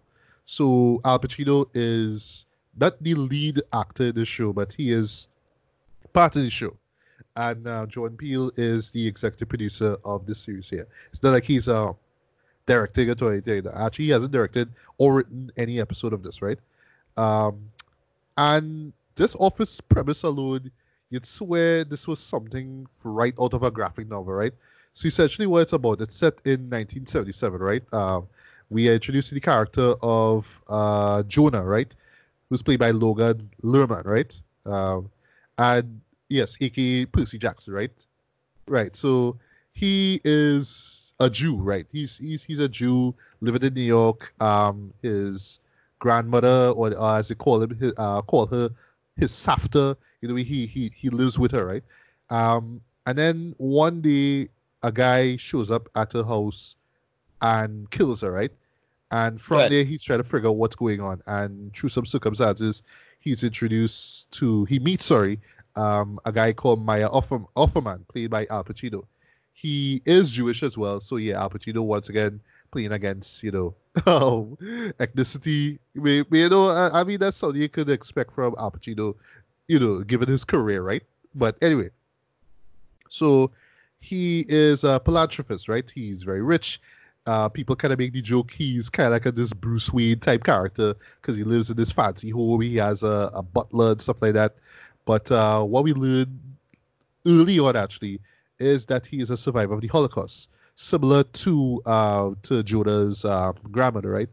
And uh, we learn through some very grim, very dark, kind of disturbing flashbacks. Yeah, you know, what I mean, you know, they, they were lucky to survive to to survive the Holocaust because yeah, you get moments with them at uh, these prisoner camps in Poland, and it's excruciating, and they go through torture, and it's just really, really rough to watch, right? But point of all this is that uh, Al Pacino has this team, right? This team of well Nazi hunters, right? Because what uh, Meyer reveals is that there is a large presence of Nazis in the United States, right? And what he and his team does uh, do, sorry, is that they, they find the location of all these car all, all these Nazis, pretty much find them, interrogate them. Yes, they they, they, they do some torture to them as well, just kind of come up in a sense and kill them, right? That's the goal. It's not about oh well you confess to this and you know what I mean you've you've committed all these sins so now you're gonna go to jail. No, they they they they pretty much kill them, right? So while all this while all this is going on, there is this uh this black uh uh detective actually who finds out that well she's she's kind of investigated this murder, right? And from that she learns that uh yes she learns of the presence of you know these Nazis in the United States, and then she eventually meets up with Meyer and also meets up with uh, with Jonah. Uh, Jonah slowly but surely becomes part of the team. You know what I mean? And it's just like a variety of like characters, right? So you have um you have this elderly couple, uh that's Mindy and Murray Markowitz. Uh they are uh, experts as far uh, as far as electronic school. So, you know, they, they deal with like Morse code and, you know, this technical stuff, right?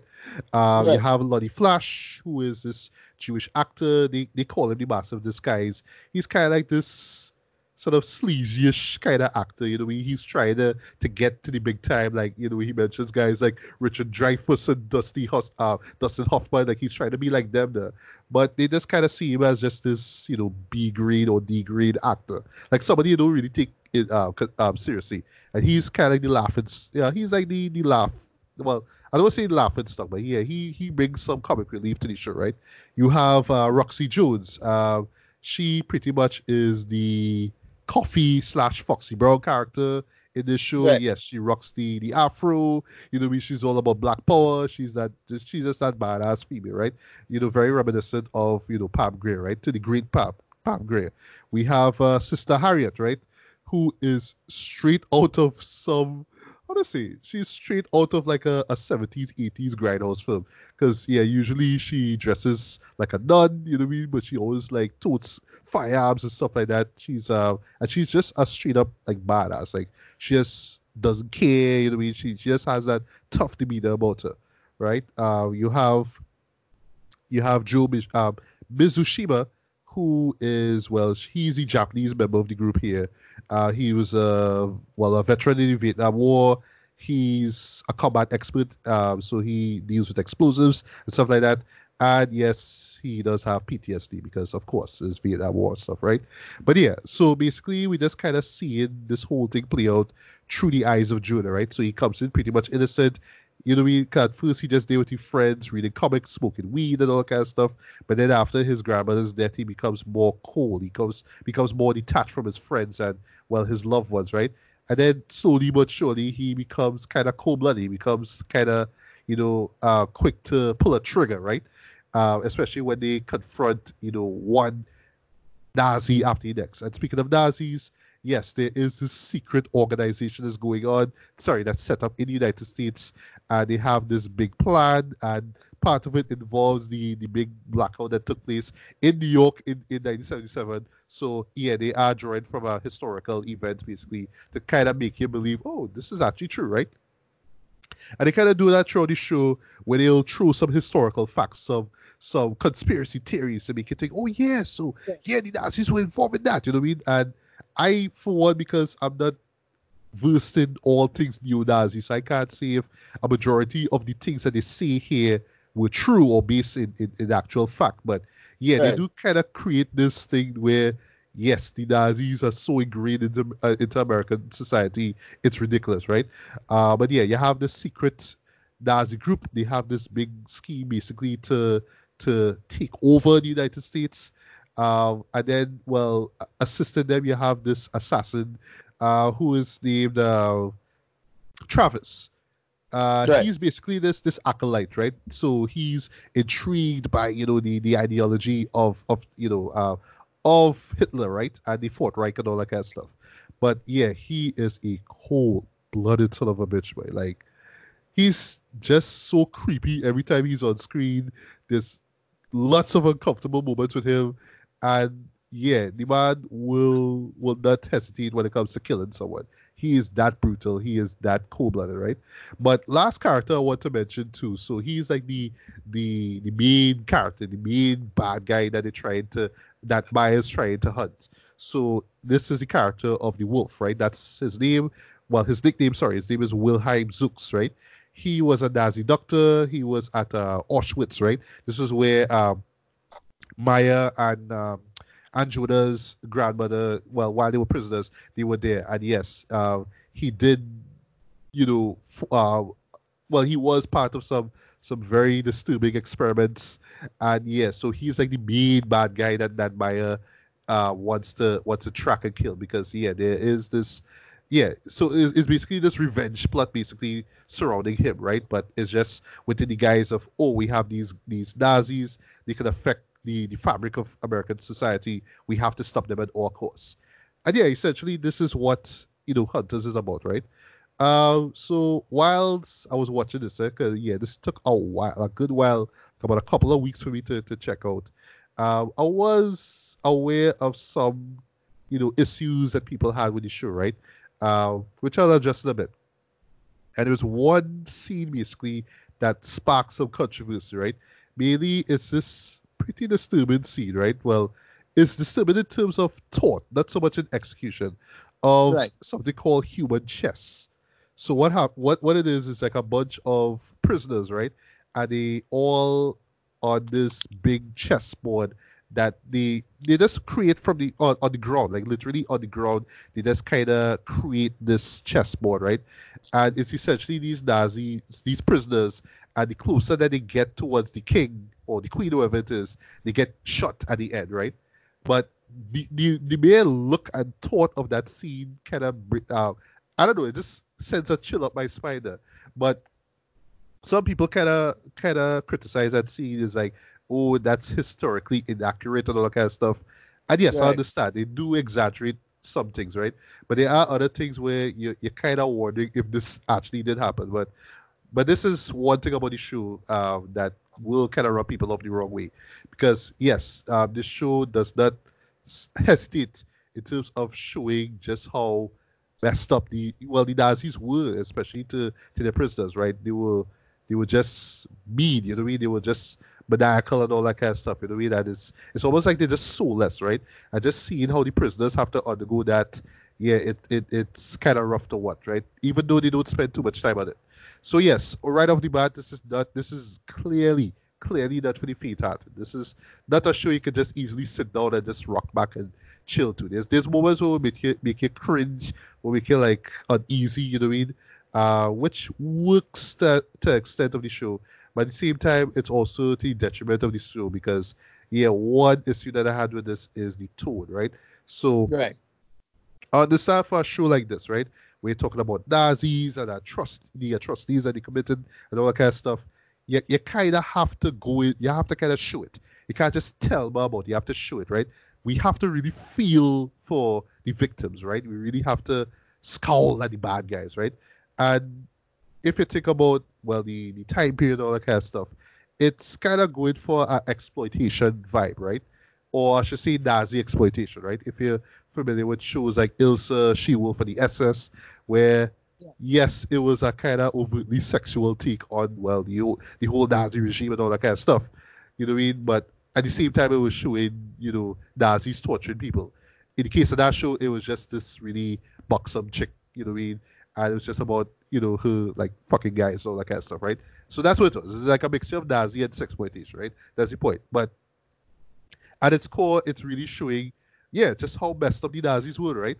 So they will do that, but then they want to be grind, they want to be all grindhousey with it as well too, by ever so often showing like this one scene early on where you get like this sort of think about like the like like the trailers like for Hobo with a shotgun or machete, the stuff like like, like what Tarantino and Robert Rodriguez did for their films, right?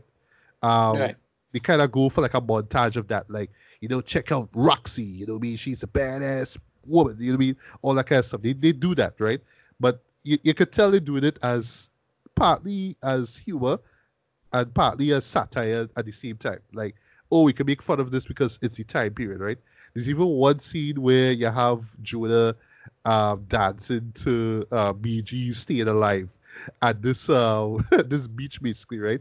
And while I understand what was going on there, because it's it's right after this, well, right after his uh, grandmother got killed, right? You, so understand. I understand what they're going for. It's like, okay, this is how people kind of oblivious to what's going on. They will listen to Gees, they will go to the disco, they will, you know, be they'll use these things as escapism, right? But then they will kind of stop the scene and just kind of remind you, hey, but this is the reality of things, guys. So, haha, you know, we don't take things too seriously, right? But at the same time, yeah, there are moments where I have to take this thing seriously, right? Even if even if they go a little over the top, a little gratuitous at times, I have to take this stuff seriously. Because yeah, they will stop and they will tell you, yes, the Jews have suffered at the hands of the Nazi regime. And you know, this is something kind of unforgivable. And this is how the survivors have moved on and all that kind of stuff. They stress this so much so that when they kind of break the tone and give it something kind of a beat or something funny, it kind of shifts to the it, it, it shifts it a lot there. You know what I mean? Um, as far as the good goes, I mean the well, as it is uh, Amazon Prime show, as it is, you know, be you know, be well, well made for for streaming. Uh, this is a very, very well made show, though. Uh, I thought that the cinematography was great. I thought that the, the acting, for the most part, was was was superb. Uh, Logan, you know, Logan, who I was never a fan of, he actually worked as the as the lead. You know I mean? I, I dug how you know how cynical he got with each and every episode. How you know the deeper he got into the world of these Nazi hunters. Um, I dug Al Pacino's performance. You know, I mean? ever so often, yes, he will do his his yelling, his spazzing out because you know you expect that from Al Pacino. But I thought that his character, you know, I mean, there was you, you could sympathize with him, but on the other hand, it's like yeah, but at the same time, you're kind of no different than the Nazis that you're hunting. And this is something that the show touches on that, you know, yeah, these you know, the Nazis were horrible, but at the same time, um, the stuff that the hunters are doing as well, especially when it comes to acquiring information. Okay, yeah, they will straight up torture a dude just to get information, right? So in a way, it's like what makes them any different or any better than the Nazis that they're interrogating or killing, right?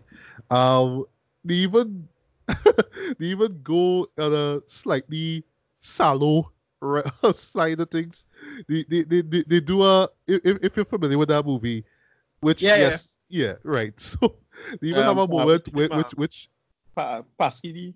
Yeah, uh, Pasolini, Pasolini. I think, Pasolini, yeah. yeah. Yeah, Pierre Pasolini. Yeah, there's even a moment where I saw it, I was like, this is this is straight up Salo, boy.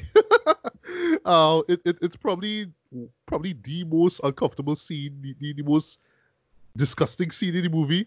Uh, but they do it in a in a in a lighter way. That that's all I'll say.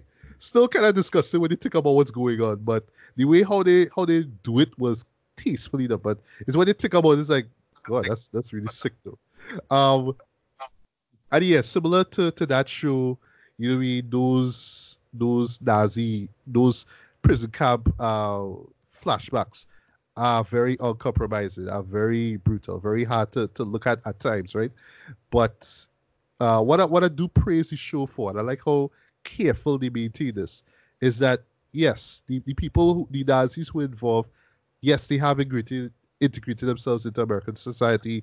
They've you know uh, they have new identities, new uh, professions and whatnot but they don't paint them as monsters. Like they're not terrible people who continue to be terrible. You know, they they they they appear to be normal people, but you know when they are accosted or tortured by the, the hunters themselves, that's when their their bad side shows up. But most times it's just it wasn't like they were just bad people who just wake up and decide, hey, we're gonna we're gonna just torture these Jews. You know I mean? They were they were given orders, right? Most of the time they were given orders and they carried out these orders, right? But it's not to say that they didn't have any sympathy for them. But at the same time, the show doesn't tell you, oh well, I should kind of give these these people a blind because they were following orders. You know what I mean? It's all about the abuse of power. That's another thing that the, the show addresses, just the abuse of power. If you were given the opportunity to to do these things to people who can't defend themselves, who can't fight back, you know what I mean? Would you take advantage of that or not? Which to me was always like the main theme of Salo. You know what I mean? Just the idea of having all this power and you're just doing all these really ungrateful things to these to these prisoners, right? Uh, this is not an action show by any means. Like it has action ever so often, but this is more of a of a thriller, really, right? With elements of really really hard hitting drama, right? I wouldn't really call this a crime drama or an action film at all, right? But yeah, Right. you do have some some some genuinely thrilling moments, some really intense moments. Uh, not just with the flashbacks, but just with the the plans. Like you know, when the hunters kind of go, they because they have like numerous Ocean's Eleven moments, right, where everybody have a skill set, they have to do this task, but every time they have to do the task, there's always something that goes wrong, right? And yes, as you would expect from a show like this, yes, there are people who I don't want to call them double agents, but yeah, there are people who may appear to be one way, but in actuality, they're not who they say they are. That's all I'll say. So, um, the, well, why it took me so long though is because, well, these episodes kind of clock in at an hour, right? Uh, these are 10 episodes, and I watched them over the course of a couple weeks. And uh, Right. the first episode actually is an hour and a half, though. I don't say that it should be as long as as, as that. I actually thought that the length for that for that uh, series, series premiere was worth it, right? But yeah, though, as far as pacing, it does feel sluggish at times. Uh, and because the aiming for like they, they want to set the bar so high in terms of everything, in terms of the story, the characters, the intensity. At times, it kind of loses itself, uh, and mainly it's because you have different act, sorry, different writers, different directors coming in, bringing their own spin to things, right? So you would have numerous shifts in tone, right? You would have characters, especially the Nazis, who may come off a little over the top at times, a little cartoony, uh, cartoonish like a, a Tarantino, uh, Inglourious Basterds kind of way, right? And then you will kind of go back to drama, like stu- stuff that you okay feels tangible. You know what I mean? So yeah, I so is that imbalance of tone that really brings this down for me? So it's either a, a, a exploitation film that tries to go way too way too much in its own genre, but at the same time you want to be a convincing, compelling drama, but then you want to be this really intense thriller. You want to have a little social satire because they touch on you know America and you know all the shady stuff that has been done in American history. I kind of saying, oh well, you know, it's this president that did this and kind of swept things under the, the rug. And well, I don't know if you're familiar with this, but they kind of touch on the fact that they brought on Nazi scientists and doctors to to help the to help the United States. And they have this really satirical moment. They play it off like an old '60s show where you have this uh, well the war room basically, right? The president and his other aides talking, right? And it's essentially saying, well, make the analogy of well, if the enemy in a war left a gun on the ground, would you just leave it there for the enemy to, to pick up to shoot you, or would you pick it up and use it for yourself? Right. And that essentially is the excuse that they use to bring in these Nazi doctors and scientists to to do stuff behind the scenes there. And while I understand that though, at the same time it's like, wow, man, that's that's really, really messed up though. But yeah, um, so yeah, pacing wise has issues. Uh, also felt like character motivations uh were a little hit or miss for me. Like some of them are, are good, some of them they, they others. I was expecting some kind of character moment or payoff, I don't really do much with them, um, unfortunately. Uh, but I thought though, in particular the, the final episode, I thought that the final episode really brought things to, to a head, in, in, my opinion, as far as the story goes. I actually enjoyed the the the uh, the, the, the finale for this. Well, I, I should say the first and the last episode was solid in my opinion. But what they did, what they did in the, in the finale, and there's a particular twist that they do, and I would I like it catch me completely completely off guard. But I was like, wow, did not see that coming. But adds a whole new meaning to what you know what everything in this show is leading up to uh, as a whole. And I thought that the well the the last the last scene I should say last sequence over the top as it was, kind of cartoonish as it was, kind of okay. This is like Nazis made superhero, sorry, supervillains all of a sudden. I thought that in the in the nature of the show, I thought it worked. I thought it worked. It's crazy. Yes, it is. When you see it, you'll know. But I was like, yeah, this this this kind of work, this kind of work. And I actually can't wait to see what they do next with uh with season two. Well, whatever we get, Right. right? But as a whole, while yes, there, there are pacing issues, and while there is uh, inconsistency in tone, you know, which largely is due to you know the the story itself, the messages that they try to tell, and well, the writers and the directors that they brought on board. Um, this was good for what it was. Uh, it's not an easy watch, mainly because of the length of each episode and because of how grim and dark the subject matter is. uh, because, and I think this is kind of like why Jordan Peele kind of got onto it too, because he could touch on you know racism and slavery, but without talking about black people. So in this case, he's talking about the Jews. He's talking about the Holocaust, right? So it's kind of like that, right? Uh, and he kind of explore how these, you know, how the side effects of that kind of work their way into American society. So, so I see where his, uh, I, I can see how his involvement in the show made sense, right? But yeah, other than that, though, uh, it is pretty interesting for what it is. What I would say before we get to read it here is that uh, I have a feeling this is going to be a show that people will kind of look back at a few years from now and be like, you know, this was a show that we, we kind of didn't really get at first, but this was kind of ahead of its time, you know, in, in its own strange way. Like, in Right. terms of how bold it was, how how it was swinging for the fences, you know what I mean? Like, like I have a feeling people kind of look back at the show and be like, yeah, we we were we were kind of hard on the show though.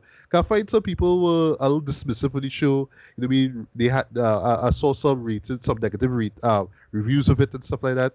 But it's not as bad as all that. But I just will say it's just not for everyone. Not everybody will really like it. But uh, if you're brave enough, if you're bold enough, if this is something that you're at least intrigued by, then I would say, yeah, give it a look. So uh, rating wise, I'll give this uh, lighter, decent three and a half out of five, man. Uh, if it's not going to be everyone's cup of tea, but if you're curious, give it a look. Um, I can't say you should binge it because I haven't binged it, and even if I did, I have a feeling I, I probably would have re- give it a rest halfway through just so I could kind of, you know, think about happier, s- uh, happier things. Uh, like I say, this show goes for dark and grim, right? It's very uncompromising when it comes to those things. But yeah, if if you could stomach it, then yeah, you will you will be you know uh, rewarded with uh with a with a really intriguing enough story with some you know uh intriguing characters and just a premise alone that yeah you know is the kind of stuff you don't see on you know TV these days. So yeah, Right. give it a look if if you if you feel like it. Uh, I still think that this is gonna be one of those shows that people will see, you know is was one of those overlooked shows. As far as best of, it I, I see may show up on probably one or two best of, just mainly because of how ballsy it is. Because it is quite a ballsy show when you think about it, right? But yeah, not much more I could say. A decent a half out of five. If you could stomach it, yeah, give it a look.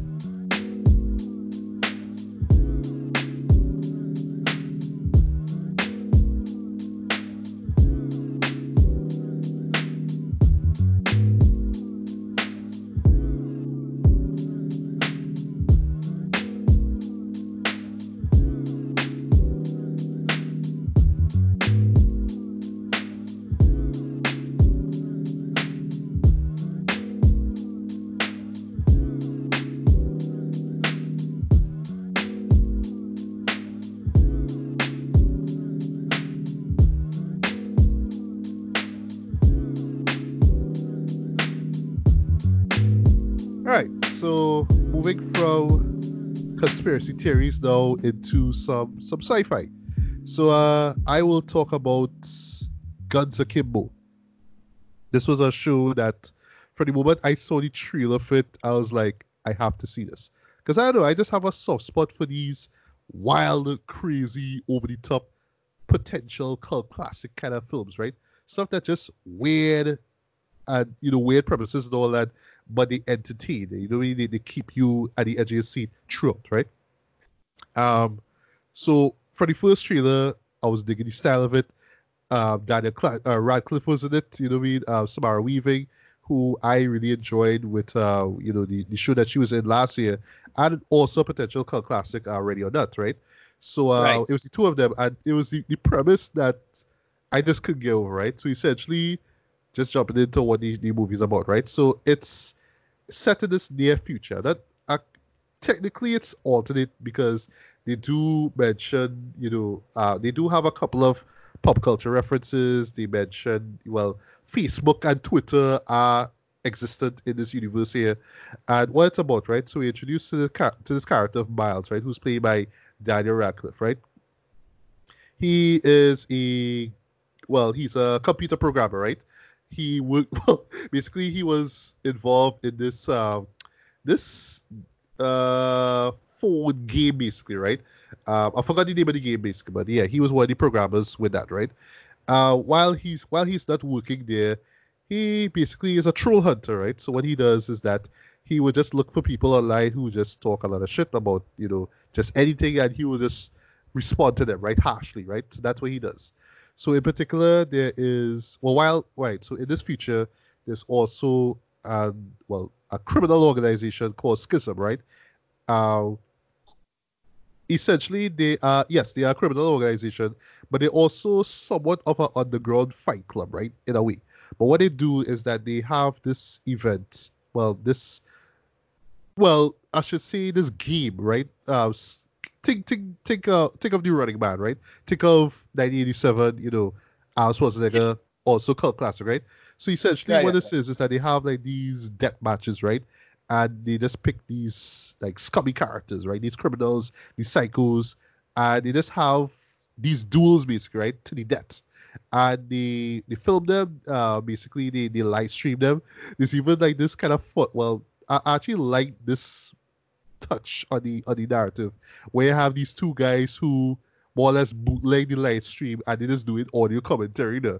So for the people who can't afford to um to, to actually you know access the live stream itself, they could just watch the bootleg stream now and hear them talk through it. So I thought that was like a, a nice modern touch. Well, you know, in, in terms of like our technological culture. But anyway, right? So yeah, this is like the biggest thing, you know mean, online. A lot of people tune into it, you know what I mean? And it's just like this these over the top duels, right? So essentially one car one one guy would go after another person, you know what I mean? There's bullets, there's blood, there's guts, whatever, whatever weapon you get and uh, you use. And at the end of the day, it's all about who's who's left standing, right? So if you go up against somebody, you manage to kill that person, you win, that's it, right? You you get points and all that kind of stuff. Uh, well, one of the biggest, uh, well, one of the biggest performers, I should say, in it is the character of uh, of Nyx, right? She is just this badass uh, chick. Uh, she's very knowledgeable of guns. You know, what I mean, she's she just does a lot of insanity with guns, right? She is just an action hero in the making right there, right? Um, so what Miles does is that he will log on to it, and yeah, he will be trolling the people who's be just talking shit over the forums and all that kind of stuff. Right. And uh, what happens is that Skizm ends up acquiring the man's IP address just out of the blue. Right, yeah. Yeah, okay. Yeah, and they just track the guy to his house now, so to the apartment that he stayed at. So we see the bad guy. His play, he's, his name is Riktor, right? Uh, played by Ned Dennehy. I know I've seen him in other shows before. He actually was in uh, well, Harry Potter: The Deathly Hallows Part One. Uh, forgot which character he was, but he wasn't it actually. But yeah, so he's the leader of Skizm, right? So he the goons break inside Miles' house, knock him out. It's like, oh, you know, we, we have to teach you a lesson. You you like trolling people, huh? They knock him out. They um and then they well what they do they they essentially bolt these two guns to his hands, right? Of course, there's the little strap thing that you know is on his uh on his wrist, right? Because of course it can't just be two normal guns stuck to the guy's uh, hands just like that, right? So you have that little thing to just kind of hold the gun together in a sense, right? But yeah, essentially, yeah, these bolts that attach the guns to his hands. So yes, when he wakes up, he has these things attached to his hands, and yes, in this kind of goofy, cartoonish moments, we have these moments where you know he he's trying to take a piss and he's trying to you know take off his pants and put on his pants, put on clothes. He can't do it because he has these guns attached right? And what happens is that well, you know, the bad guy Riktor assigns Nyx to to, to kill Miles, right? And she has a need to do it. And a little later on is because well, is this debt that she has to pay? Uh, if this uh, basically if she does the job, she leaves Skizm forever. Um, but in Miles' case, it's like, well, okay, now he has to kill her, or else his girlfriend is, uh, well, who they end up uh, capturing later on in the show will be killed, right? So it's a race against time. Miles has, uh, Miles, by the way, is a pacifist. You know, he, he's against violence, all that kind of stuff. Even though he has Doom on Xbox, but whatever is a game, whatever. Yeah, Doom is right. awesome, whatever. but yeah, so now it's a race against time. So now it's either it's who's gonna kill who. Is it is it Nyx or Miles, right? And yeah, essentially that's what the show's about. So um, right off the bat, yes, from from what I've what I've told you here as far as the, the premise, this is kind of stupid. This is kind of dumb, but but it, it but what I like about the show though is that it knows it's dumb, right? It knows like it's not trying to be smart. Well, you know, the most intelligent, most clever, you know, most satiric show ever, right?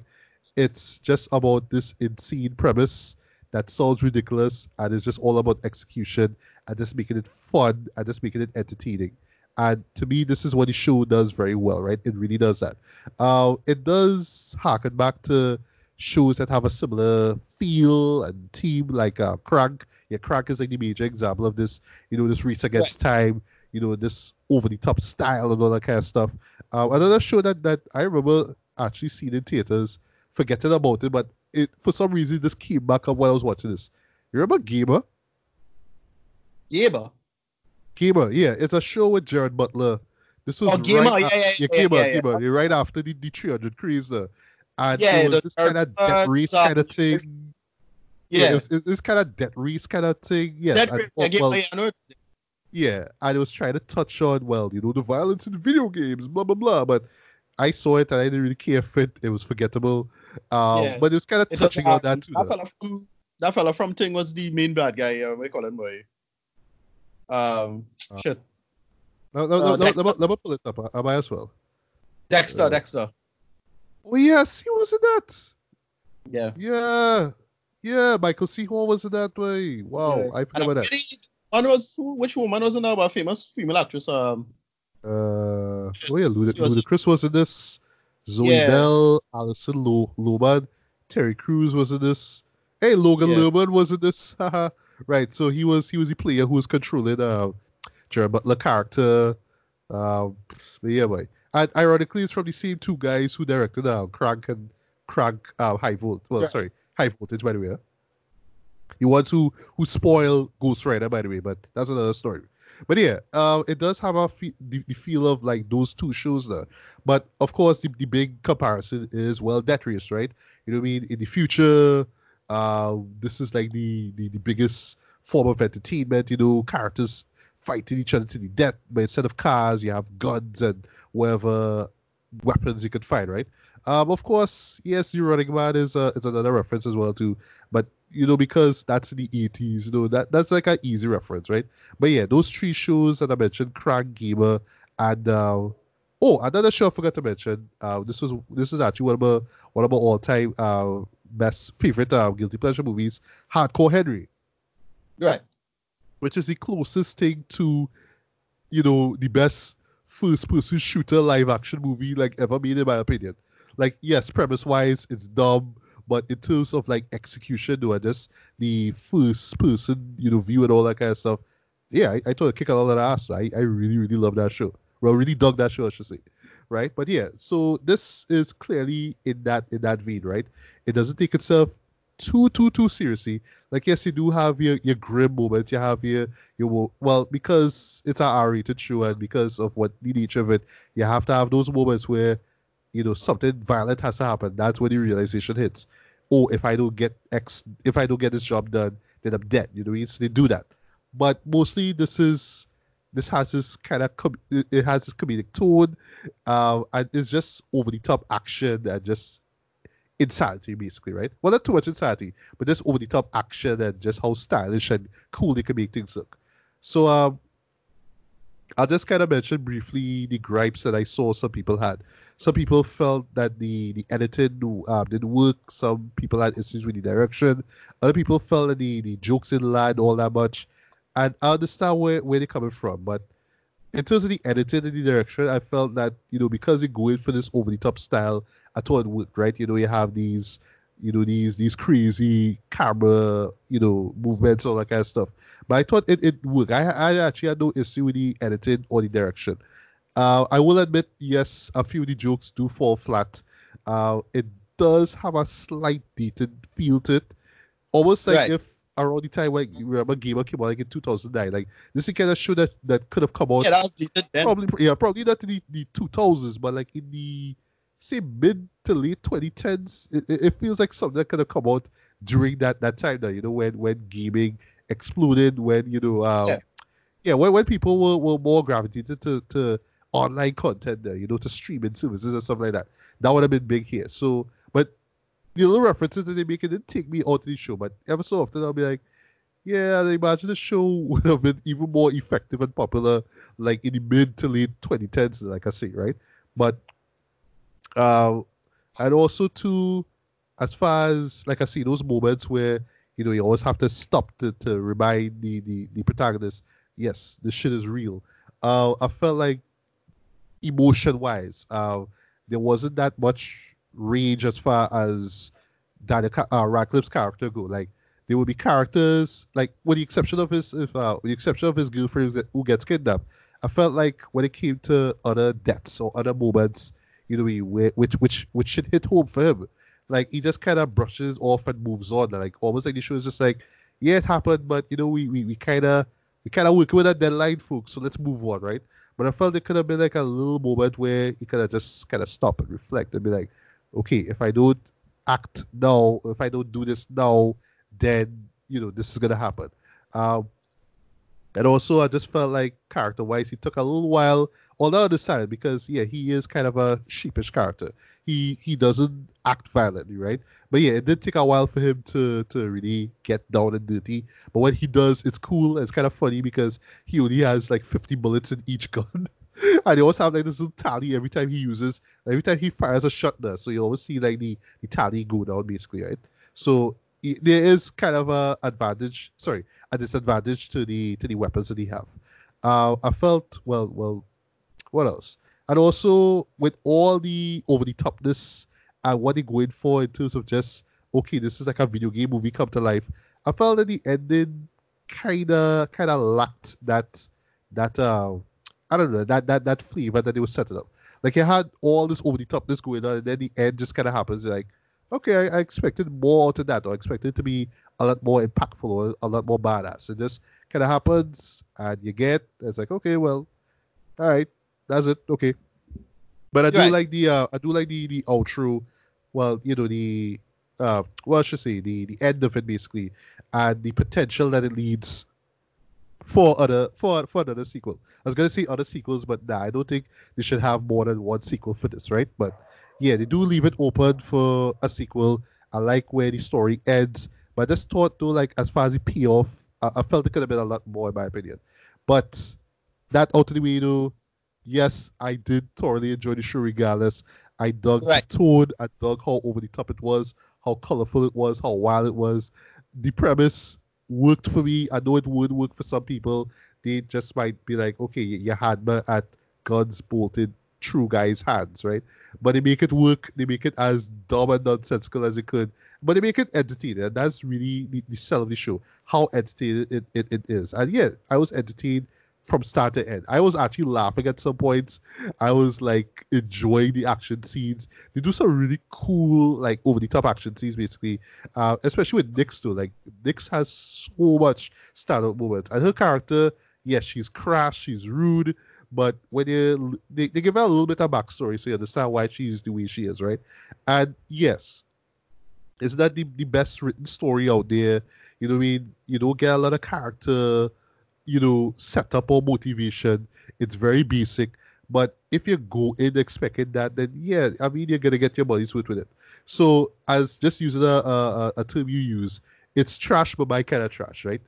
Right, Um, I know some people will will kind of go in expecting this thing to be monumentally awesome, and admittedly, no, it's not. It's not the, the greatest, most awesome show out there.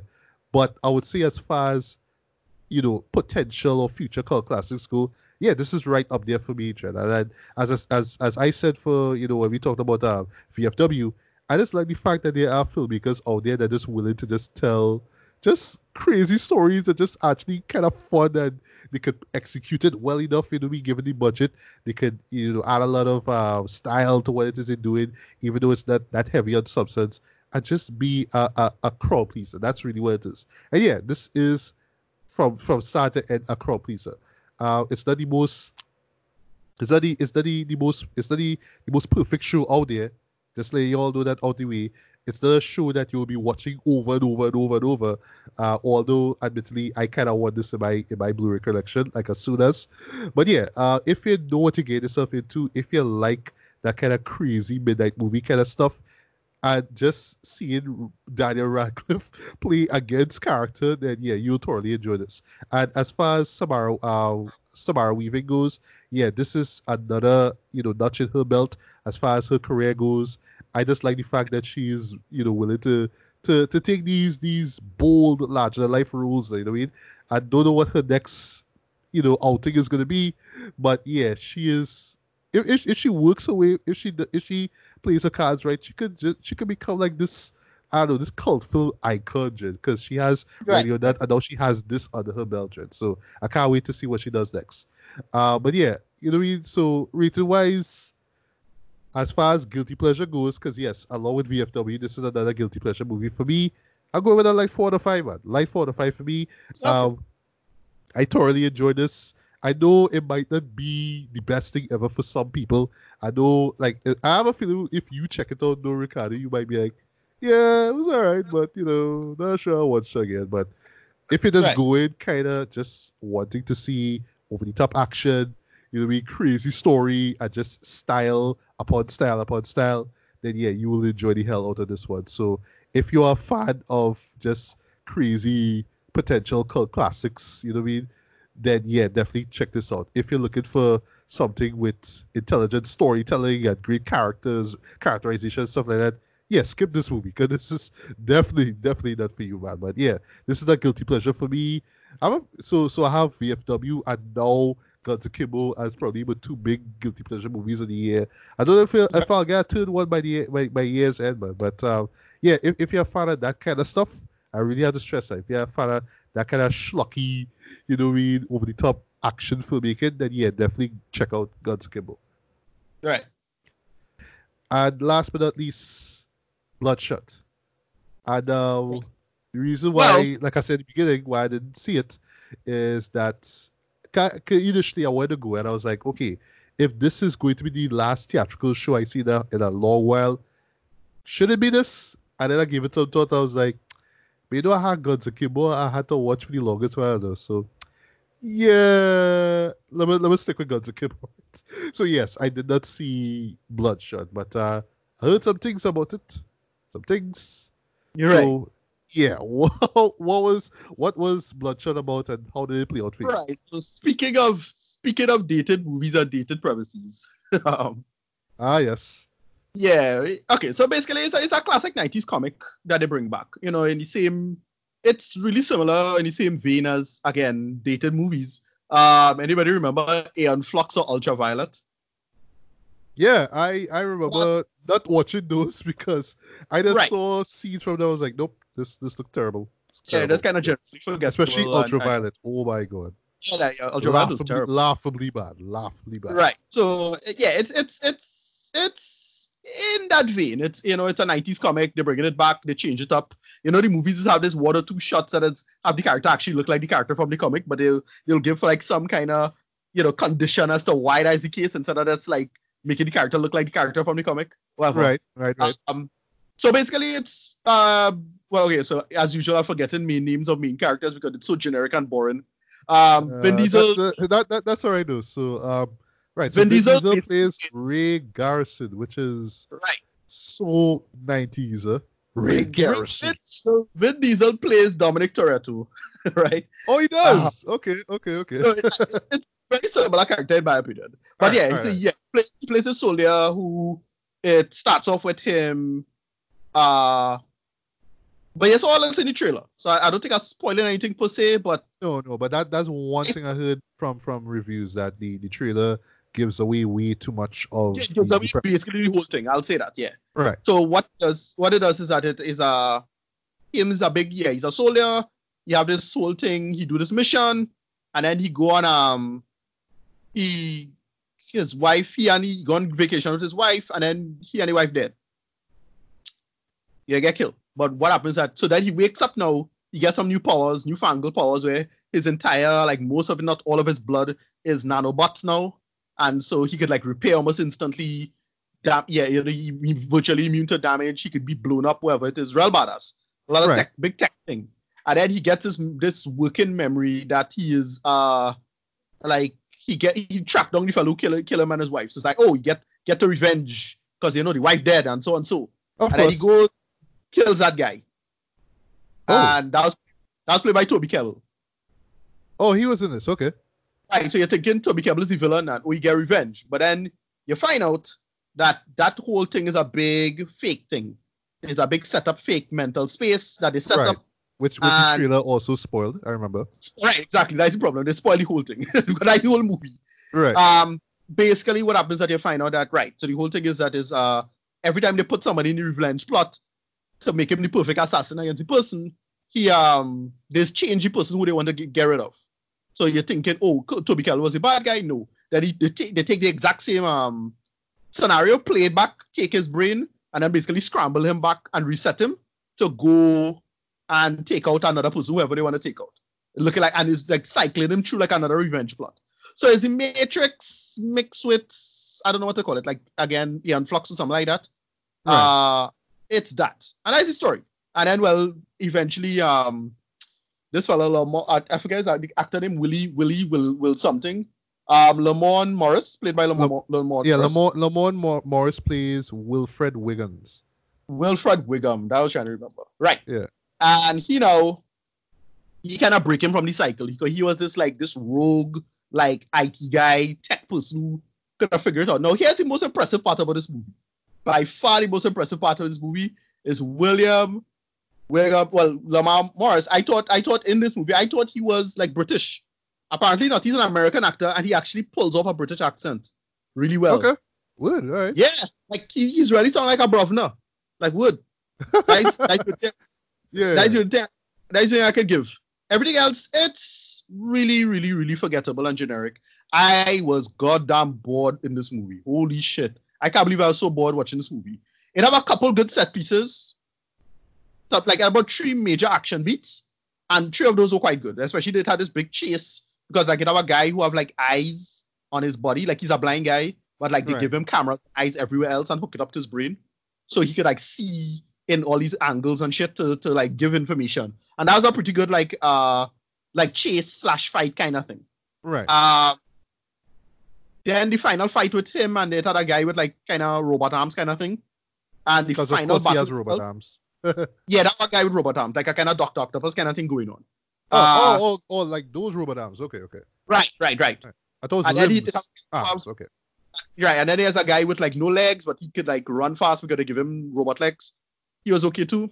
Um, that's it. It's just, it's just he he figure out what going on because of Lamorne Morris' character. They kind of just piece together. what- He really pieced together what really going on, and now he had to just go back and get rid of him.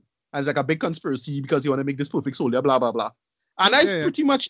It had no. It, in my opinion, it had no more depth to it. It's. I think the big the big thing with films like this is that because it's it you have an okay premise, right? It's a cool sci-fi comic premise, right? Yeah. But you have to like give it some kind of energy or something like this. And everybody was like everybody felt like they were sleepwalking through this, in my opinion. Uh, Um, I can some- imagine that, especially with um with Mr. Diesel.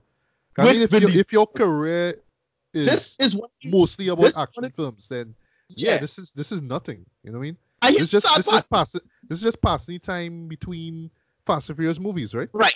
Here's Yeah. the sad part about this, eh? Diesel is actually above the material. That is how bad the writing is in this. it's a flat ass lines, dread. I mean, flat. Oh, go to the gas station. That flat.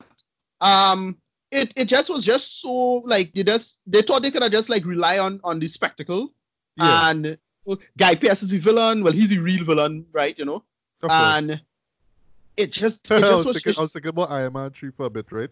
He's you know, villain. right? I was just I was just shockingly bored with this. But again, it had some decent set pieces and some good spectacle, um, some good moments, some good shots. But that's about it. Everybody felt it just felt flat, no energy to it. I was bored most of the time. And again, you have to I don't know. They had the director had to do a better job with this one because it Yeah. was I, I was really underwhelmed with all of this. Um, that's about it. I have nothing else to say because it, the movie they spoiled the whole fucking thing in the trailer. So it had nothing to it had nothing new to learn in it. They didn't bring anything new to the thing. It was like, wait, this is some big real epic thing. Like that is the movie. I really thought they would add something or bringing something, and I was I was underwhelmed. I was really run out. If you if I suppose if I went into this blind, if I went into it completely blind, I'd have probably enjoy it more. I'll admit. Right. Well, but one because- thing though, before you, so, uh, sorry, finish up, finish up. Yeah, no, but because it because the, the trailer spoiled basically the biggest conceit of it, it had no it can had nothing to, to build from. They didn't do Right. anything with it. Yeah. nothing else. Well, w- one one question though, before you get to before you get to read it, right? Can you somehow possibly enjoy it from a bad movie perspective, like you're having fun, you're Yeah, drinking beers with your friends, kind of- you, you laugh Yeah. at the, the dialogue, you can enjoy it Right. that, or is it but that because- boring because- that you, you, can't do it? Yeah, kind of. I mean, yeah, because but because as usual, because Vin Diesel is grumbling the way through the whole the whole thing, I couldn't like get into it at all. I, I don't know. I don't know if I was in a bad mood or I was worried about COVID nineteen or some shit like that. But I just could not No, latch on just wasn't good. Yeah, yeah, it was just. I just couldn't to anything. And I had, I mean, look, I, I, it's one of those. I'll admit, it's one of those that you had. If you had, if I had a couple beers in me, I'd probably have a little more fun with it.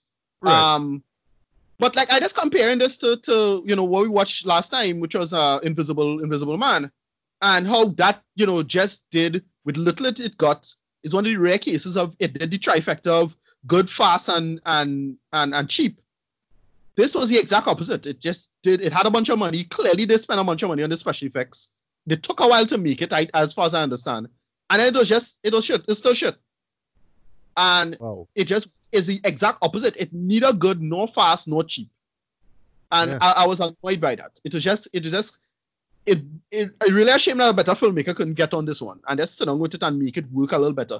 Pacing is atrocious. Huh. Um, some bad blocking in general. Again, I, I'll mention the line reading. Um, just structurally, it just it just structurally so boring and uninteresting. And again, I'll admit it relies entirely on its conceit, which the marketing spoils and messes up. right. So it had nothing for me. Yeah, I don't know what if somebody could tell me what else it had to latch on to, then and I have something I'm missing, then fine. It's another 90s comic that it has come and come and gone, and anybody who don't remember the 90s comic will be like, all right, cool, they will be into it for a younger audience. Look, if you're a 14 year old, you might like this. Maybe I ain't sure. But I just way too old for this bullshit. Sorry. And I just couldn't get to this one. So yeah, uh CC it. Uh, which, which would have been the theater I would have gone to see it, sir. Right. Definitely not a movie town or, or IMAX. Um, is it? Yeah, it's, it's, it not like, an it's not IMAX, like yeah. yeah, it's not like it shit the bed or anything like that, but it just Oh so, no, no, it, it just not bland. Yeah. right. From what you've seen. that, yeah. But um, my, but my it- thing though yeah, is that this will be known as the big, big. Well, I should say the last big budget release before the coronavirus become a pandemic. Trend. Like, think about that. Yeah. This, this is where this is where we stop things off. Trend. Bloodshot to But. I mean, we still might get we still might get Black Widow, so whatever. Um, as I said, Lamorne Morris saves it. You know, Right. he he he, he kind of saves it, and mostly because yeah, it's like wait, this guy was British. I really swear he was British. And I was like, you go usually with actors, usually it's British actors doing American accents, and then you might hear the real accent ever so often. Yeah. Um, but to see an American actor, a black one at that, actually pull off a good British accent, that is like quite rare. Like off the top of my head, I can't think of anybody off right now. And Okay. it, he actually pull off a black British accent. He really sound like a black British to me. I you know you Right. could have fooled me. So whatever. Uh Yeah. that is it. And he was actually pretty funny. He had some okay lines. Uh, he, was, he had some okay lines in it because of how they just they fit him in the storyline and what he was and wherever it is. He was just kind of geek who went off the grid kind of thing. It was good. I, I actually enjoy some of that. Uh that was about it. Um, yeah, flat CC8, nothing else to really mention. Um, Vin Diesel sleepwalking, grumbling up the thing. I think one of the big problems, I think I would argue that probably Vin Diesel was a little miscast in this, mostly because he he just kind of too old for this. Like clearly this character's supposed to be younger, and Vin Diesel like what pushing fifty now. Yeah, yeah, yeah, yeah. He is. Well, you Right. could say he's almost there. Right. Yeah, so you know, to me, I find they could have get somebody younger. Again, in my head, I know I just hype my boy because I really want to see him in more action movies. But Yilan Noel, come on, he should have been in this. Yeah, it would. Yeah. whatever. It's Monday morning quarterbacking. So whatever, I. Yeah, but Yeah, yeah, but, but but I don't know. I just can't shake the fact that I just can't shake the fact that oh well He's before not bleeding, right? I, I know, right? Yeah, who, who who's who, who's still not gonna be Blade? But yeah, boy, but but this this was how this this this was how we were going to to to end things. Well, sorry, not end things, put things on hold, Dread, before the next big you know big budget theatrical release. Dread. This was going to be the movie to Well, I think, so. I think as I say, only Black Widow should come out, right? I don't think they they, they put they put that back, right? Well, not at the moment. Uh, keep your fingers right now, crossed. though. I know they'll push it back. Yeah. It's kind of big. I know they'll push it back. So, however, by then everything should blow over. At least I, I think that, I think at least that's what the, the calculation Disney making. Right. Uh, yeah, it's to see it. Nothing else to mention again. Um, you might like it again. You could again two beers, three beers. You might get a little something out of it, but that's about it. Enough. All right. Okay. Cool. Cool. Cool. Okay. With so with all that being said, Ricardo, where can we find you online? Um, Passat, R-M-E-D-D-Y, that is at RMED on Twitter. And then you could type in Ricardo Medina on Facebook, you could find me there. On Twitter, you can find me at Bear Beat Bailey. On Instagram, you can find me at Bears Beats and Bailey. On Facebook, just look for my name, Matthew Bailey, along with the Legally Black blog official fan base, which, by the way, I have resurrected, if you will. Yes, the blog is back. Um, I'm actually going to be posting the YouTube excerpts from our episodes onto that site now, so you can check that out. Um, and also, well, yes, there as well. You know, you can find the links to the, you know, all the episodes that we've done so far over the past five seasons, including retrospect reviews. And speaking of retrospect reviews, um, well, you know, given the situation here, you know, we we we will capitalize on that the best way we can. We'll take advantage of that. Uh, so next week we will pretty much restart retrospect reviews. We have two movies actually that will be celebrating their respective anniversaries, so we'll talk about that. Those, sorry. Um, and then, well, you know, the following week we could jump back into BS Beats and Bailey. Um, well, in particular, I really do want to talk about season one of Picard, which I haven't started watching any, anything of yet, but um, I probably right, right. will binge it once those 10 episodes are up. Uh, if there's Sure. anything Netflix wise or I don't know, just movie wise that we haven't seen from last or ever, yeah, we can mention that too with that episode. So uh, before we leave, guys, once again, you know me, just stay safe, just be aware of your surroundings, just be aware of what's going on, and just wash your damn hands, please. Just just do that, right? and yeah, that's pretty much about it. So once again, guys, good morning, good afternoon, good evening, good night, whenever you listen. to This This was Match Billion. Ricardo Medina. And we're signing off from another episode of Beats and Bailey. So until the next one, take care, stay safe, peace.